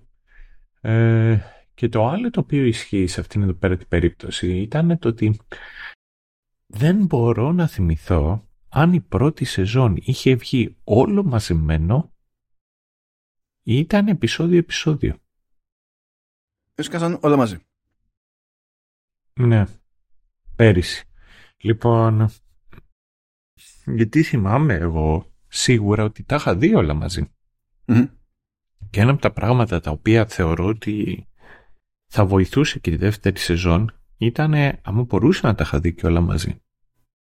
Κάποια πράγματα τα οποία με κουράζανε ήταν το ότι για να πιάσω το επόμενο επεισόδιο σημαίνει ότι περνούσε μια ολοκληρή εβδομάδα όπου έβλεπα cliffhangers, cliffhangers ή ξέρεις κάποια πρόοδο στην ιστορία ή μια δραματοποιημένη στιγμή η οποία περίμενα ότι θα ολοκληρωθεί ή ότι θα οδηγήσει κάπου μετά από μια εβδομάδα ή και περισσότερο ε, και ξαφνικά έμπαινα μέσα, το έβλεπα και έλεγα τι αυτό ήταν. Ενώ ξέρεις, άμα τα βλέπεις back to back, εμένα προσωπικά με χτυπάει λιγότερο εκείνη την ώρα. Το ότι α, δεν περί... περίμενα μια εβδομάδα γι' αυτό. Αυτό ήταν το ένα, το οποίο εγώ πιστεύω ότι θεωρεί, ξέρεις, το, το Ρίτσερ ίσως θα προτιμούσα να το είχα δει όλο μαζεμένο. Το άλλο το οποίο ε, δεν με έπεισε πολύ η δράση, πέρα από ότι οι χορογραφίες ήταν περίεργες και τα, και τα οι σκηνές ήταν περίεργες. Αυτό το οποίο, ε, με, να, να σου πω, με χάλεσε λίγα και περισσότερο ήταν το ότι τώρα με τους Special Investigators το οποίο Εντάξει, μπορεί αυτός όντως να είναι ο τίτλος. Δεν ξέρω στο στρατό αν όντως υπάρχει αυτός ο τίτλος και είναι βαθμός. Ε, Κατάρχα, ξέρεις, είναι κόρνη το όνομα από μόνο του. Είναι γελίο. Να το πάρουμε έτσι. Ε, απ' την άλλη κιόλας, ποια είναι. τι, συνέβη με το που μπήκαν και αυτοί και παίξαν, πέσαν μέσα. Πρόσωπο είναι wish fulfillment ο Ρίτσερ είναι ότι ο καλός πάντα κερδίζει και είναι ο πιο σκίστης και θα μπει μέσα και θα μας δεν, το, δεν το είπε σωστά. Δεν το είπε σωστά. Ο, ο καλός πάντα κερδάει. Α, συγγνώμη, ναι, ο καλός πάντα κερδάει. Έτσι πρέπει να είμαστε στο σωστό μήκος κειμένου. Ναι. Ε, τώρα, ξαφνικά, ε, μου πετάς μέσα ε, άλλοι, ξέρεις, είναι ο μεγαλύτερος καριέλης, ο Ρίτσαρτ ξαφνικά μου τον περιβάλλεις με, με μια ομάδα έτσι παρόμοιων σκληρών καριόλιτων. Και αυτό από μόνο του κάνει, ξέρεις, το Ρίτσερ λιγότερο μοναδικό από μόνο του. Υποτίθεται ότι κανένας δεν έχει, πώς να σου πω, το, το look, την κρονοστασιά και να θεωρείται force of nature, παιδί μου. Αλλά χάνει ναι, και πολύ ναι. στο εγκεφαλικό το στερέο μας, το πούμε έτσι. Ναι, αλλά και πάλι ξέρεις, υποτίθεται ότι ο Ρίτσερ είναι πολύ έξυπνος. Και στο δείχνει ότι είναι πολύ έξυπνος. Οπότε, πώς να σου το πω, και δεν έχει δώσει αρκετό χρόνο να συλλάβουμε και να το αποδεχτούμε την ευφυΐα και την ικανότητα του Ρίτσερ. Γι' αυτό το λόγο ξεκίνησα και είπα στην αρχή. Μου άρεσε η συγκεκριμένη ιστορία, ξέρεις, να έχει εξελιχθεί σε μια μετέπειτα σεζόν. Αλλά και ταυτόχρονα αυτό το οποίο συνέβη ήταν το ότι να έχεις πολλούς χαρακτήρες οι οποίοι μοιάζουν μεταξύ τους. Τουλάχιστον στη συγκεκριμένη περίπτωση εκεί που οδήγησε ήταν στο να έχουμε πετάει ατάκες και να τη λέει ξέρεις φιλικό μπάντερ ο ένας τον άλλον. Mm. Το οποίο και αυτό κατάντησε κουραστικό αρκετά γρήγορα. Ειδικά δε όταν ξέρεις, υποτίθεται ότι αυτής και στο λέει ότι είναι τόσο σκίστης. Ε, το άλλο το οποίο ισχύει ε, είναι ότι πιστεύω ότι ο χαρακτήρας του Ρίτσερ ξέρεις, ας να βγάλουμε έξω το γράψιμο είτε του συγγραφέα ή ο, το γράψιμο των σκηνοθετών από μόνος του είναι λιγάκι, πώς να σου πω, είναι λιγάκι χαζούλικος, ευχάριστα χαζούλικος. Με την έννοια είναι ότι είναι ο super goofy ρε φίλε. Μπαίνει μέσα, τα, τα κάνει μέσα και είναι, είναι έτσι. Οπότε... Και γιατί είχε ο Phantom Duck; Α, είχα έρωτα με το Phantom Duck. Και εγώ είχα έρωτα με το Phantom Duck. Mm. Let's get dangerous. Λοιπόν, ε, οπότε μπορείς να αποδώσεις το χιούμορ του Ρίτσερ μονάχα βάζοντας κάποιον να παίξει αυτό το χαρακτήρα έτσι όπως είναι ακριβώς αυτό το πράγμα και απλά να του πειράξεις στη, ξέρεις, τα σκηνικά μέσα στα οποία βρίσκεται. Αυτό από μόνο του θα το κάνει αστείο. Γιατί όταν τον βλέπεις τέλος πάντων το Ρίτσερ στην εισαγωγική σκηνή που μπαίνει μέσα και τραβάει ένα κλωτσίδι στο αμάξι και ανοίγει που, που πετάγεται και ανοίγει ο, ο αερόσακος εκείνη την ώρα πέρα από ξέρεις, μπαντάσερι το οποίο μετράει είναι επίσης και αστείο. Είναι κάτι το οποίο είναι ευχάριστο. Έχει χιούμορ. Λες, χαχα, να δούμε τι άλλο θα σκεφτεί. Και αυτό έλειψε σε βάθος χρόνου. Ε, το άλλο το οποίο μου έκανε εντύπωση, ξέρω για σένα, είναι το πώς έπαιξε ο Ρούσο απέναντι από τον ε, Ρίτσερ, ξέρεις, σαν χαρακτήρας. Διότι κατά εμέ ο Ρούσο ήταν ίσως και ο πιο ευχάριστος χαρακτήρας, ο πιο ενδιαφέρον χαρακτήρας. Supportive, κατά τη διάρκεια. Ανισόρροπος όμως και πάλι. Δηλαδή είναι μη με λες ναι, ναι, ναι, βρώμικο, ναι. με λες βρώμικο, ε, σφυρίζω αδιάφορα τον τον σπάσω τον στο ξύλο, μαγειρεύω το report για να μην έτσι και τα λοιπά που δεν, η, η μία αιμονή δεν στηρίζεται από τις υπόλοιπες εκτόσεις. Νομίζω ότι για να, βγει, για να βγουν όλα αυτά που λες βασικά θα, θα πω κάτι που δεν είναι καν πρωτότυπο για όποιον παρακολουθεί πιο συστηματικά showrunners. Πρώτον, μα το Θεό δεν χρειαζόντουσαν καθόλου τα flashbacks. Θα μπορούσαν να είχαν κάνει μία σκηνή, δεν με νοιάζει αν είναι στο βιβλίο ή όχι, θα μπορούσαν να είχαν κάνει μία σκηνή ή μισό επεισόδιο που να, ήταν ένα reunion, ρε. Ένα reunion. Και να διηγούνται τη, την υπόθεση αυτή, το zoom της υπόθεσης εκεί, να βάλουν έτσι μια υποψία για το «Μα καλά, γιατί δεν βρίσκουμε τους άλλους, γιατί δεν ήρθαν, ξέρω στο reunion, τι παίχτηκε» και να ξεκινάει κάπως έτσι η ιστορία. Να καταλάβουμε δηλαδή ότι έχουν μια σχέση χτισμένη, ποια είναι τα βασικά χαρακτηριστικά του, του, της κάθε προσωπικότητας. Και γιατί ε, το παίρνει όλο αυτό πατριωτικά, ξέρω εγώ, ο Ρίτσερ και μετά να αρχίσει να απλώνει. Αντί να μας έχει σε 8 επεισόδια που είναι το καθένα περίπου 40, 41, 42 λεπτά. Να έχει κάθε φορά ε, flashback και ξανά flashback. Για να επιβεβαιώσει όχι να σου δώσει πραγματικά νέα πληροφορία αλλά για να επιβεβαιώσει αυτή που σου έχει πετάξει ήδη με exposition στους διαλόγους. Απλά είναι σε, σε περίπτωση που δεν το κατάλαβες, είναι και αυτό. Αν, δηλαδή, και αντίστοιχα στην περίπτωση του Ρούσο, όλα αυτή η κόντρα δεν το σε εμπιστεύομαι, δεν πήρε χρόνο να στηθεί. Απλά ξεκινάει ο Ρίτσερ και δεν τον εμπιστεύεται, ξέρω εγώ. Το ότι ο άλλος ε, στραβώνει όταν το λες ε, πουλημένο, διεφθαρμένο, ξεκινά, δηλαδή μπορείς να το δεχτείς στον αυτόματο ότι αυτό μπορεί να ενοχλεί κάποιον κτλ. Αλλά μετά δεν προλαβαίνει να κάνει πράγματα για να δεις πώς ενώ θεωρεί αυτόν αδιάφθορο ε, καταλήγει να κάνει κάποια πράγματα που ε, δεν τα λες και normal για αστυνομικό. Αλλά να υπάρχει, ξέρεις, μια, μια σύγκρουση μες στο κεφάλι του, ρε παιδί μου, ότι ναι μεν, αλλά προσπαθώ να, δηλαδή το κάνω με βαριά καρδιά, αλλά προσπαθώ να το κάνω για καλό. Αυτά θέλανε χρόνο να χτιστούν. Δεν χτίστηκαν. Γιατί μεταξύ άλλων έπρεπε να δοθεί χρόνο στα, στα ρημάδια τα flashbacks. Δεν ξέρω τι έχει παίξει. Είναι κάποιο είδους, δεν ξέρω, είναι πρέπει να είναι ασθένεια. Όχι η ύπαρξη των flashbacks, αλλά ότι βάζουμε flashbacks και δεν ξέρουμε πραγματικά τι κάνουμε με τα flashbacks. Απλά μας έχουν πει ότι είναι cool. Οπότε βάλτε flashbacks. Ε, ε, γιατί ε, και εμένα μου άρεσε. Θα ήταν ένα ωραίο, μια ωραία κόντρα η φάση με τον Ρούσο. Αν δεν ήταν απλά κάθε φορά ο Ρούσος να λέει Πάμε τώρα, να γίνουμε τόπι στο ξύλο, με βλέπεις έτσι, θα, θα τις φας κι εσύ. Και να γελάμε. Ε, διότι θα μπορούσε να παίξει, ξέρεις, μια φιλοσοφική διαφορά, ρε παιδί μου, από την άποψη ότι από τη μία ο Ρίτσερ θα διαλέξει μέσα στο κεφάλι του τι είναι σωστό και δεν δίνει δεκάρα για το πώς θα το καταφέρει και από την άλλη μεριά είναι κάποιος για τον οποίο μετράει το πώς θα το καταφέρει. Και θα έχει ενδιαφέρον ένα τέτοιο άλλη συμπερίση. Αλλά πού να βάζεις τον αμπέλο φιλοσοφίες. Γιατί δεν σε διευκολύνει και ο Ρίτσερ. Ο Ρίτσερ δεν, ε, δεν τον πλασάρεις ως χαρακτήρα με φοβερή νοημοσύνη, έτσι δεν είναι; Δεν είναι έτσι, γιατί τον πλασάρεις ως χαρακτήρα με φοβερή νοημοσύνη και θα μπορούσε. Ε, θεωρητικά, ρε παιδί μου, να χτιστεί κάτι εκεί πέρα. Με όλα αυτά πάντα με έναν αστερίσκο, διότι δεν έχω ιδέα πώς το διαχειρίζει το βιβλίο. Το ίδιο, χειρότερα, mm. καλύτερα. Μας τρώει, δεν μας τρώει πιστότητα, δεν έχω ιδέα, αλλά στην τελική δεν με νοιάζει κιόλας. Δεν με ενδιαφέρει να παντρευτώ το lore του Rich.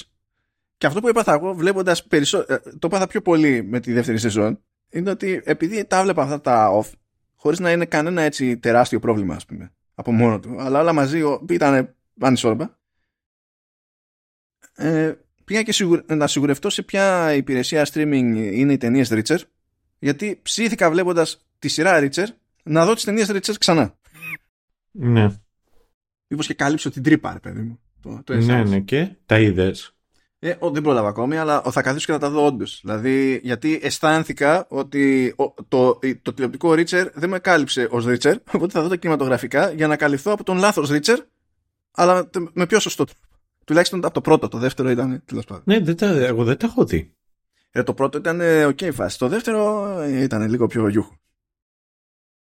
Και φυσικά το πρώτο έχει και την ίδια σκηνή που είναι χαρακτηριστική, ρε παιδί μου, ξέρεις, με τον Diner. Mm. Και επειδή σε αυτό δεν έχουν κάνει ακριβώς την ίδια τη σκηνή, αλλά και οι δύο ε, είναι αρκετά πιστοί στη χαρακτηριστική αυτή σκηνή για το χαρακτήρα από το βιβλίο, έχει φάση να δεις, ρε παιδί μου, σε τι διαφέρει ως προσέγγιση και πώς βγαίνει αυτή η σκηνή και πώς χτίζεται με δεδομένο ότι έχεις να δουλέψεις με τελείως άλλο ηθοποιό και άλλη κροmoστασιά, έτσι. Δηλαδή, ο, ο ένας εμφανίζεται, τον βλέπεις και λες όχι, και ο άλλος εμφανίζεται, τον βλέπεις και δεν λες τίποτα σε πρώτη φάση, στον αυτόματο. Ναι. Έχει πλάκα να το δεις, ακόμα και αν είναι για σπορτιλίκι, ρε παιδί μου. Βέβαια, τον έναν τον βλέπεις και τρέχει και λες ωχ, και τον ναι. άλλον τον βλέπεις και τρέχει και λες προλαβαίνω να παραγγείλω κάτι. Ή αυτό ή φωνάζει τα ΕΚΑΒ. Για παν ενδεχόμενο. Πώς είναι, ρε παιδί μου, πρόχειρα στο, έξω από τον αγωνιστικό χώρο σε κάνα ματς για παν ενδεχόμενο; Τέτοια φάση. Λες, α έχουμε κάτι πρόχειρο. Ναι. Ναι, ε, θα συμφωνήσω. Εντάξει, δεν είναι και περίεργο ότι συμφωνούμε εδώ πέρα μεταξύ μας. Τώρα το άλλο το οποίο θέλω να σου πω είναι και το εξής.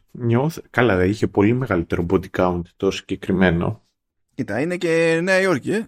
Άλλη πυκνότητα. Ναι, ναι, ναι. Ε, στο πρώτο τουλάχιστον ένιωθα και όλα στο ότι έπρεπε ο στην πρώτη σεζόν ο Ρίτσερ έπρεπε να κάνει κάτι γι' αυτό. Δηλαδή δεν μπορούσε να σκοτώνει random τύπους οπουδήποτε. Υπήρχαν συνέπειες στις πράξεις του. Ενώ εδώ πέρα δεν ένιωσα ότι υπήρχε οποιαδήποτε στιγμή, ξέρεις, ή οποιαδήποτε συνέπεια στις πράξεις του. Δεν ήταν βρε παιδί μου ότι θυμάμαι ότι έπρεπε να θάψει τα σώματα, έπρεπε να κάνει κάτι. Εντάξει, τώρα τους τσιμέντωσε δύο. Ισχύει. Αλλά πόσους άλλους σκότωσε. Καλά για τα κενά τώρα στο σενάριο το οποίο τα ανέφερα και στην αρχή, τώρα να το πούμε πιο ξεκάθαρα, δηλαδή είναι κουφό να μην γίνει χαμός στο νεκροταφείο ή να μην συνδράμουν και άλλοι σε ένα σημείο. Εντάξει, το, το, αυτό το αναλύσαμε σε ένα σημείο. Εκεί που πεθαίνει ο Ρούσο όμως, αυτό είναι και αυτό ακραίο. Πες βρε παιδί μου για χάρη τώρα, για, για να το κάνουμε πιο δραματικό, ίσως. Πες ότι δεν ήθελε αυτός να φωνάξει backup την αστυνομία γιατί ο διοικητής του γύρισε και του είπε ότι ξέρεις ας σε βάλουμε και σε ένα μέσα και ήταν και το άλλο. Ισχύει. Το θέμα είναι, πόσο έχω καταλάβει τουλάχιστον, αυτό ισχύει για ένα τμήμα. Αν ζητήσεις backup, δεν έρχεται μονάχα από ένα τμήμα. Δεν είναι όλη η αστυνομία στη Νέα Υόρκη μια οντότητα. Κάθε τμήμα λειτουργεί διαφορετικά. Οπότε μου φαίνεται για όλο το διάστημα το οποίο διαρκεί και το κυνηγή το που διαρκεί μετά και το, και το μπιστολίδι εκεί που κάνουν που έχουν σταματήσει πλέον τα μάξια φαίνεται πολύ κουφό το ότι κάποιος δεν ασχολήθηκε. Ή κάπως δεν μπήκε. Το άλλο το οποίο έχει να κάνει μετά είναι και, είναι και το παίξιμο. Δηλαδή αυτό το οποίο είδα τέλος πάντων και τους special investigators είναι ότι η Νίγκλη είναι πώς να σου πω, είναι και σπασικλάκι. Είναι ικανή και και και και. Αφού είναι gamer, φίλε. Αφού είναι gamer, ναι, είναι τέτοια. Ο, πώς να σου το πω, ο,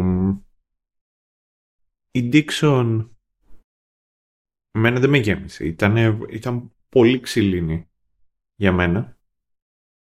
Και ο, ο Ντόνελ δεν είναι όσο, ξέρεις, όσο έξυπνος μπορούσε να είναι. Μα ο Ντόνελ είναι εκεί πέρα πιο πολύ τέτοιο για να, για να τον κοροϊδεύουν οι άλλοι. Ναι. Δεν ξέρω.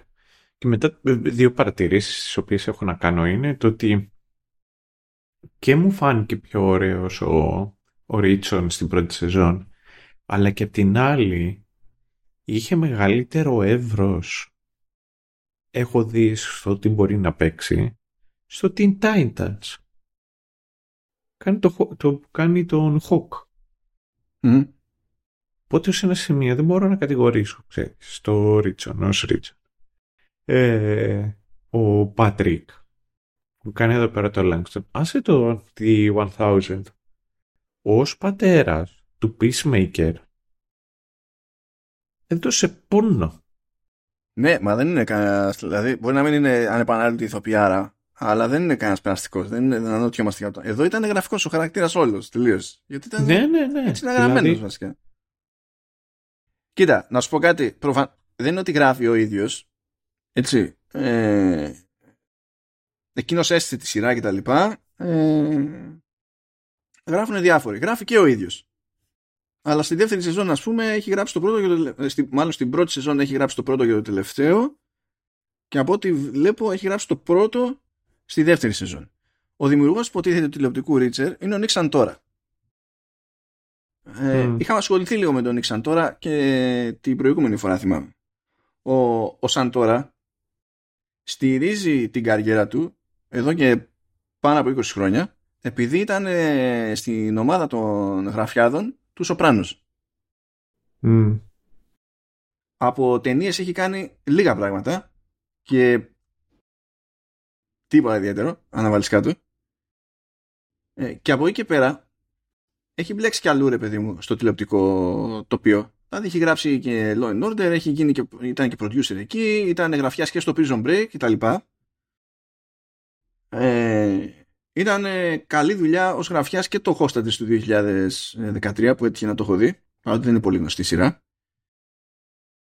Και από εκεί και πέρα, εκεί που το πήρε, ξέρεις, πάνω του πάνω του το πράγμα ήταν το Scorpion του 2014 που πήγε μέχρι το 2018 που ήταν ένα χαριτωμένο νερόβραστο πράγμα για όλη την οικογένεια αλλά με, με νέρντουλες ας πούμε και πάλι έγκλημα και, και ιστορίες.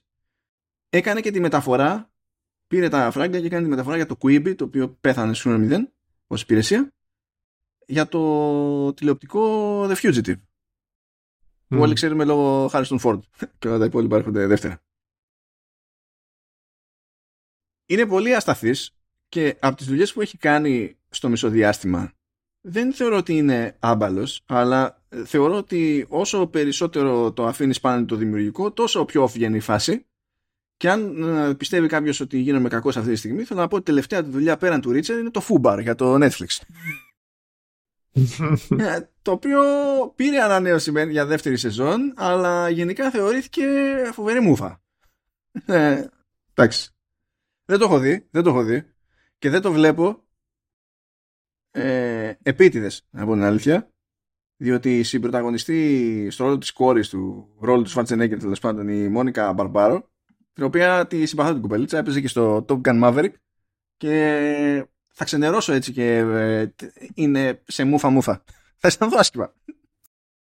Τέλος πάντων. Ναι. Ε, αυτό το που φαίνεται off, τέλος πάντων, είναι ένα επίπεδο off που αν παρακολουθήσετε γενικά ή έχει τύχει να παρακολουθήσετε δουλειές τις οποίες κάνει πιο κουμάντο κουμάντο σαν τώρα, είναι στο πρόγραμμα για σαν τώρα. Γιατί ναι, άμα πείτε ναι, Σοπράνο. Ναι, παιδιά, ήταν το πρώτο writing, ε, write credit που είχε σε τηλεόραση. Όπως αντιλαμβάνεστε, δεν ξύπνησε μια μέρα και ήταν ο, ο, ο απόλυτος άρχοντας του Σοπράνο. Είχε όλους τους άλλους, είχε τις θεότητες τριγύρω. Είναι άλλο το πράγμα αυτό. But anyway, ναι.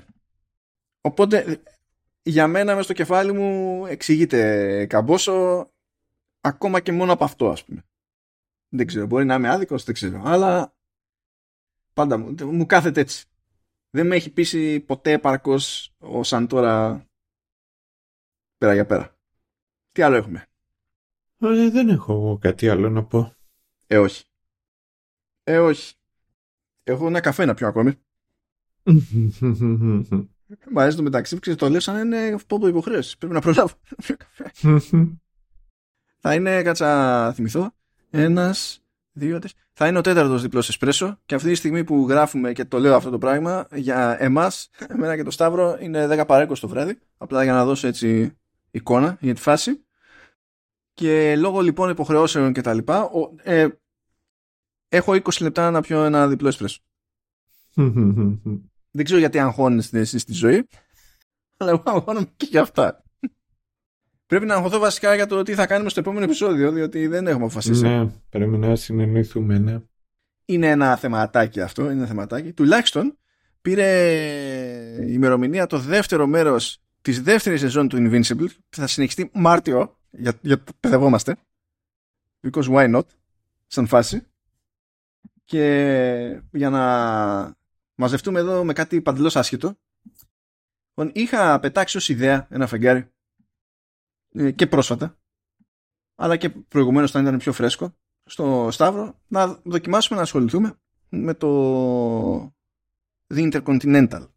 Με, όχι το Continental όχι Intercontinental ναι, το δικό μας. ναι. ναι. το Continental που ε, είναι στην ουσία μίνι σειρά Prime τρία επεισόδια αν το κάθε επεισόδιο είναι χοντρικά μία μισή ώρα οπότε είναι σαν να έχουμε τρεις ταινίες στο περίπου. Έτσι είναι το format και είναι prequel στα John Wick και τα λοιπά. Πώς το μεσοδιάστημα, εγώ κάθισα και τότε αυτό, Σταύρο. Όχι, ναι. Από ευτυχώς που δεν το βάλαμε κάτω στις υποχρεώσεις. και είναι διπλό το κρίμα, διότι ξεκινάει στο πρώτο μέρος και το πρώτο μισάωρο λες, όχ, αυτό είναι John Wick. Ναι. Όχι, θέλω να σου πω ε, με την καλύτερη έννοια. Ε, όχ, αυτό είναι John Wick. Ναι. ναι. Και μετά είπαν να σταματήσουν να προσπαθούν. Ότι αυτό το αποδείξαμε στο πρώτο μισάωρο, δεν χρειάζεται να το αποδείξουμε σαν το υπόλοιπο. Και έγινε ένα νερόβραστο πράγμα. Πραγματικά έχουν ένα action sequence της προκοπής. Ε, εντάξει, μην γίνουμε κακός. Έχουν δύο-τρία. Αλλά ξεκινάει με action sequence όντως σόι και πολύ καλογυρισμένο και με φοβερό stand work και έχουν ένα cool τυπά που το κάνει εκεί πέρα το, το, όλο αυτό το, το μακελιό που τελευταία φορά τον είδα στο Vikings ήταν νομίζω το τελευταίο ή το πρώτο τελευταίο αμόρε της Λάγκερθα. Ναι. Αν είναι καλή για τη Λάγκερθα είναι... Εγώ νιώθω ανταγωνιστικός με όλους αυτούς. Ποιος από όλους; Ε, τα αμόρε της Λάγκερθα. Ναι, ναι, ναι. Εντάξει, είναι φυσιολογικό. Απ' την άλλη βέβαια, πώς θα πεταχτείς εσύ και θα πεις στη Λάγκερθα ότι έκανε λάθος. Όχι. Γιατί να κάνει λάθος; Κάνει λάθη η Λάγκερθα. Λίγο, δηλαδή δεν ξέρω. Πάτα μου το λέμε Λάγκερθα. Αλλά συνέχισε γιατί ξεφεύγω. Ε, ναι, τέλος πάντων. Και ήταν όντως, ήταν jet. Ήταν jet. Και μετά σου λέει, εντάξει, δεν θα κάψουμε λεφτά άλλο γι' αυτό. αυτό φτάνει. Θα έχουμε κάτι ωραίο με χορογραφία. Διαλέξαμε ένα-δυο ατομάκια, κυρίως τύπησες, που το έχουν για να κάνουν χορογραφία. Αλλά δεν χρειάζεται να γυρίσουμε τι τις κοινές δράσεις τόσο καλά όσο γυρίσαμε εκείνη την αρχική. Και το τι γίνεται από εκεί και πέρα με χαρακτήρες δεν το συζητάμε. Δηλαδή, η φάση είναι αντιγιά σε πολλά επίπεδα. Σε πολλά επίπεδα. Είναι αντιγιά. Οπότε, ναι, τη γλιτώσαμε την υποχρέωση αυτή. Θα μου πεις, εγώ τη γλίτωσα, το είδα. Ναι, αλλά δεν χρειάζεται να κρατάω σημειώσεις, δεν χρειάζεται να τα κάθομαι να το ναι, συζητάω ναι. μετά ιδιαίτερα και τέτοια. Μάλιστα το μεταξύ γίνει λίγο ντόρος τότε, γιατί το πήρανε προσωπικά, ειδικά στην Αμερική, περισσότερο στην Αμερική, το ότι έδωσε κάποιο δουλειά στον, στο Mel Gibson, που έχει ρόλο εκεί. Γιατί ήταν για πολλά χρόνια στη μαύρη λίστα και δεν είναι ναι. ότι έχει βγει ακριβώς, απλά τώρα ε, του δίνουν και λίγη δουλειά, ξέρω εγώ, εδώ και εκεί. Και ο καημός που είχαν διάφοροι ε, κριτικοί του χώρου ήταν το ότι είναι στη σειρά ο Μέλ Gibson. Αντί να έχουν δηλαδή καημό για το ότι ε, η σειρά είναι αυτό που είναι, ο καημός τους ήταν ότι η σειρά αυτή έχει Μέλ Gibson και αυτό μετράει πάνω απ' όλα γιατί δεν γουστάρει με τον Gibson. Είναι, είναι βλαμμένος, ξέρω Που άλλη κουβέντα αυτή. Αλλά δεν μπορεί να είναι σημαντικότερο όταν ο, ο ρόλος σου είναι να αξιολογείς τη σειρά, να είναι σημαντικότερο από το ότι η σειρά έχει πρόβλημα. Και μακάρι το πρόβλημα να ήταν το αν είναι ζαβό και πόσο ο Μέλ Gibson. Θα, θα ήταν ζαβή η σειρά και χωρίς το Mel Gibson. Δηλαδή, τέλος πάντων. Ναι. Να πει κανείς. Όχι, εγώ απλά είχα ακούσει ότι ήταν κακό αυτό. Λέει ότι ήταν κακό, ότι θα πω ότι ξέρεις εν δυνάμει έχει κάποιες λέει, εκλάμψεις τέλος πάντων που mm. ήταν ωραίες, κάποιες σκηνές οι οποίες ήταν ωραίες και μετά από εκεί και πέρα του χάος. Οπότε τώρα μου έδωσε μια καλύτερη εικόνα για το τι εννοούσε. Εγώ πάντως προτείνω, αυτό πέρα από την πλάκα, ε, να δεις το πρώτο μέρος του, του πρώτου επεισοδίου που έχει ένα heist. Όλη η φάση ξεκινάει με ένα heist. Αυτό είναι όντως πολύ καλό και πολύ καλά γυρισμένο. Μέχρι εκεί. Το υπόλοιπο το, δεν έχει κάνει, καμία σημασία. Μην δεις τίποτα άλλο. Δες αυτό.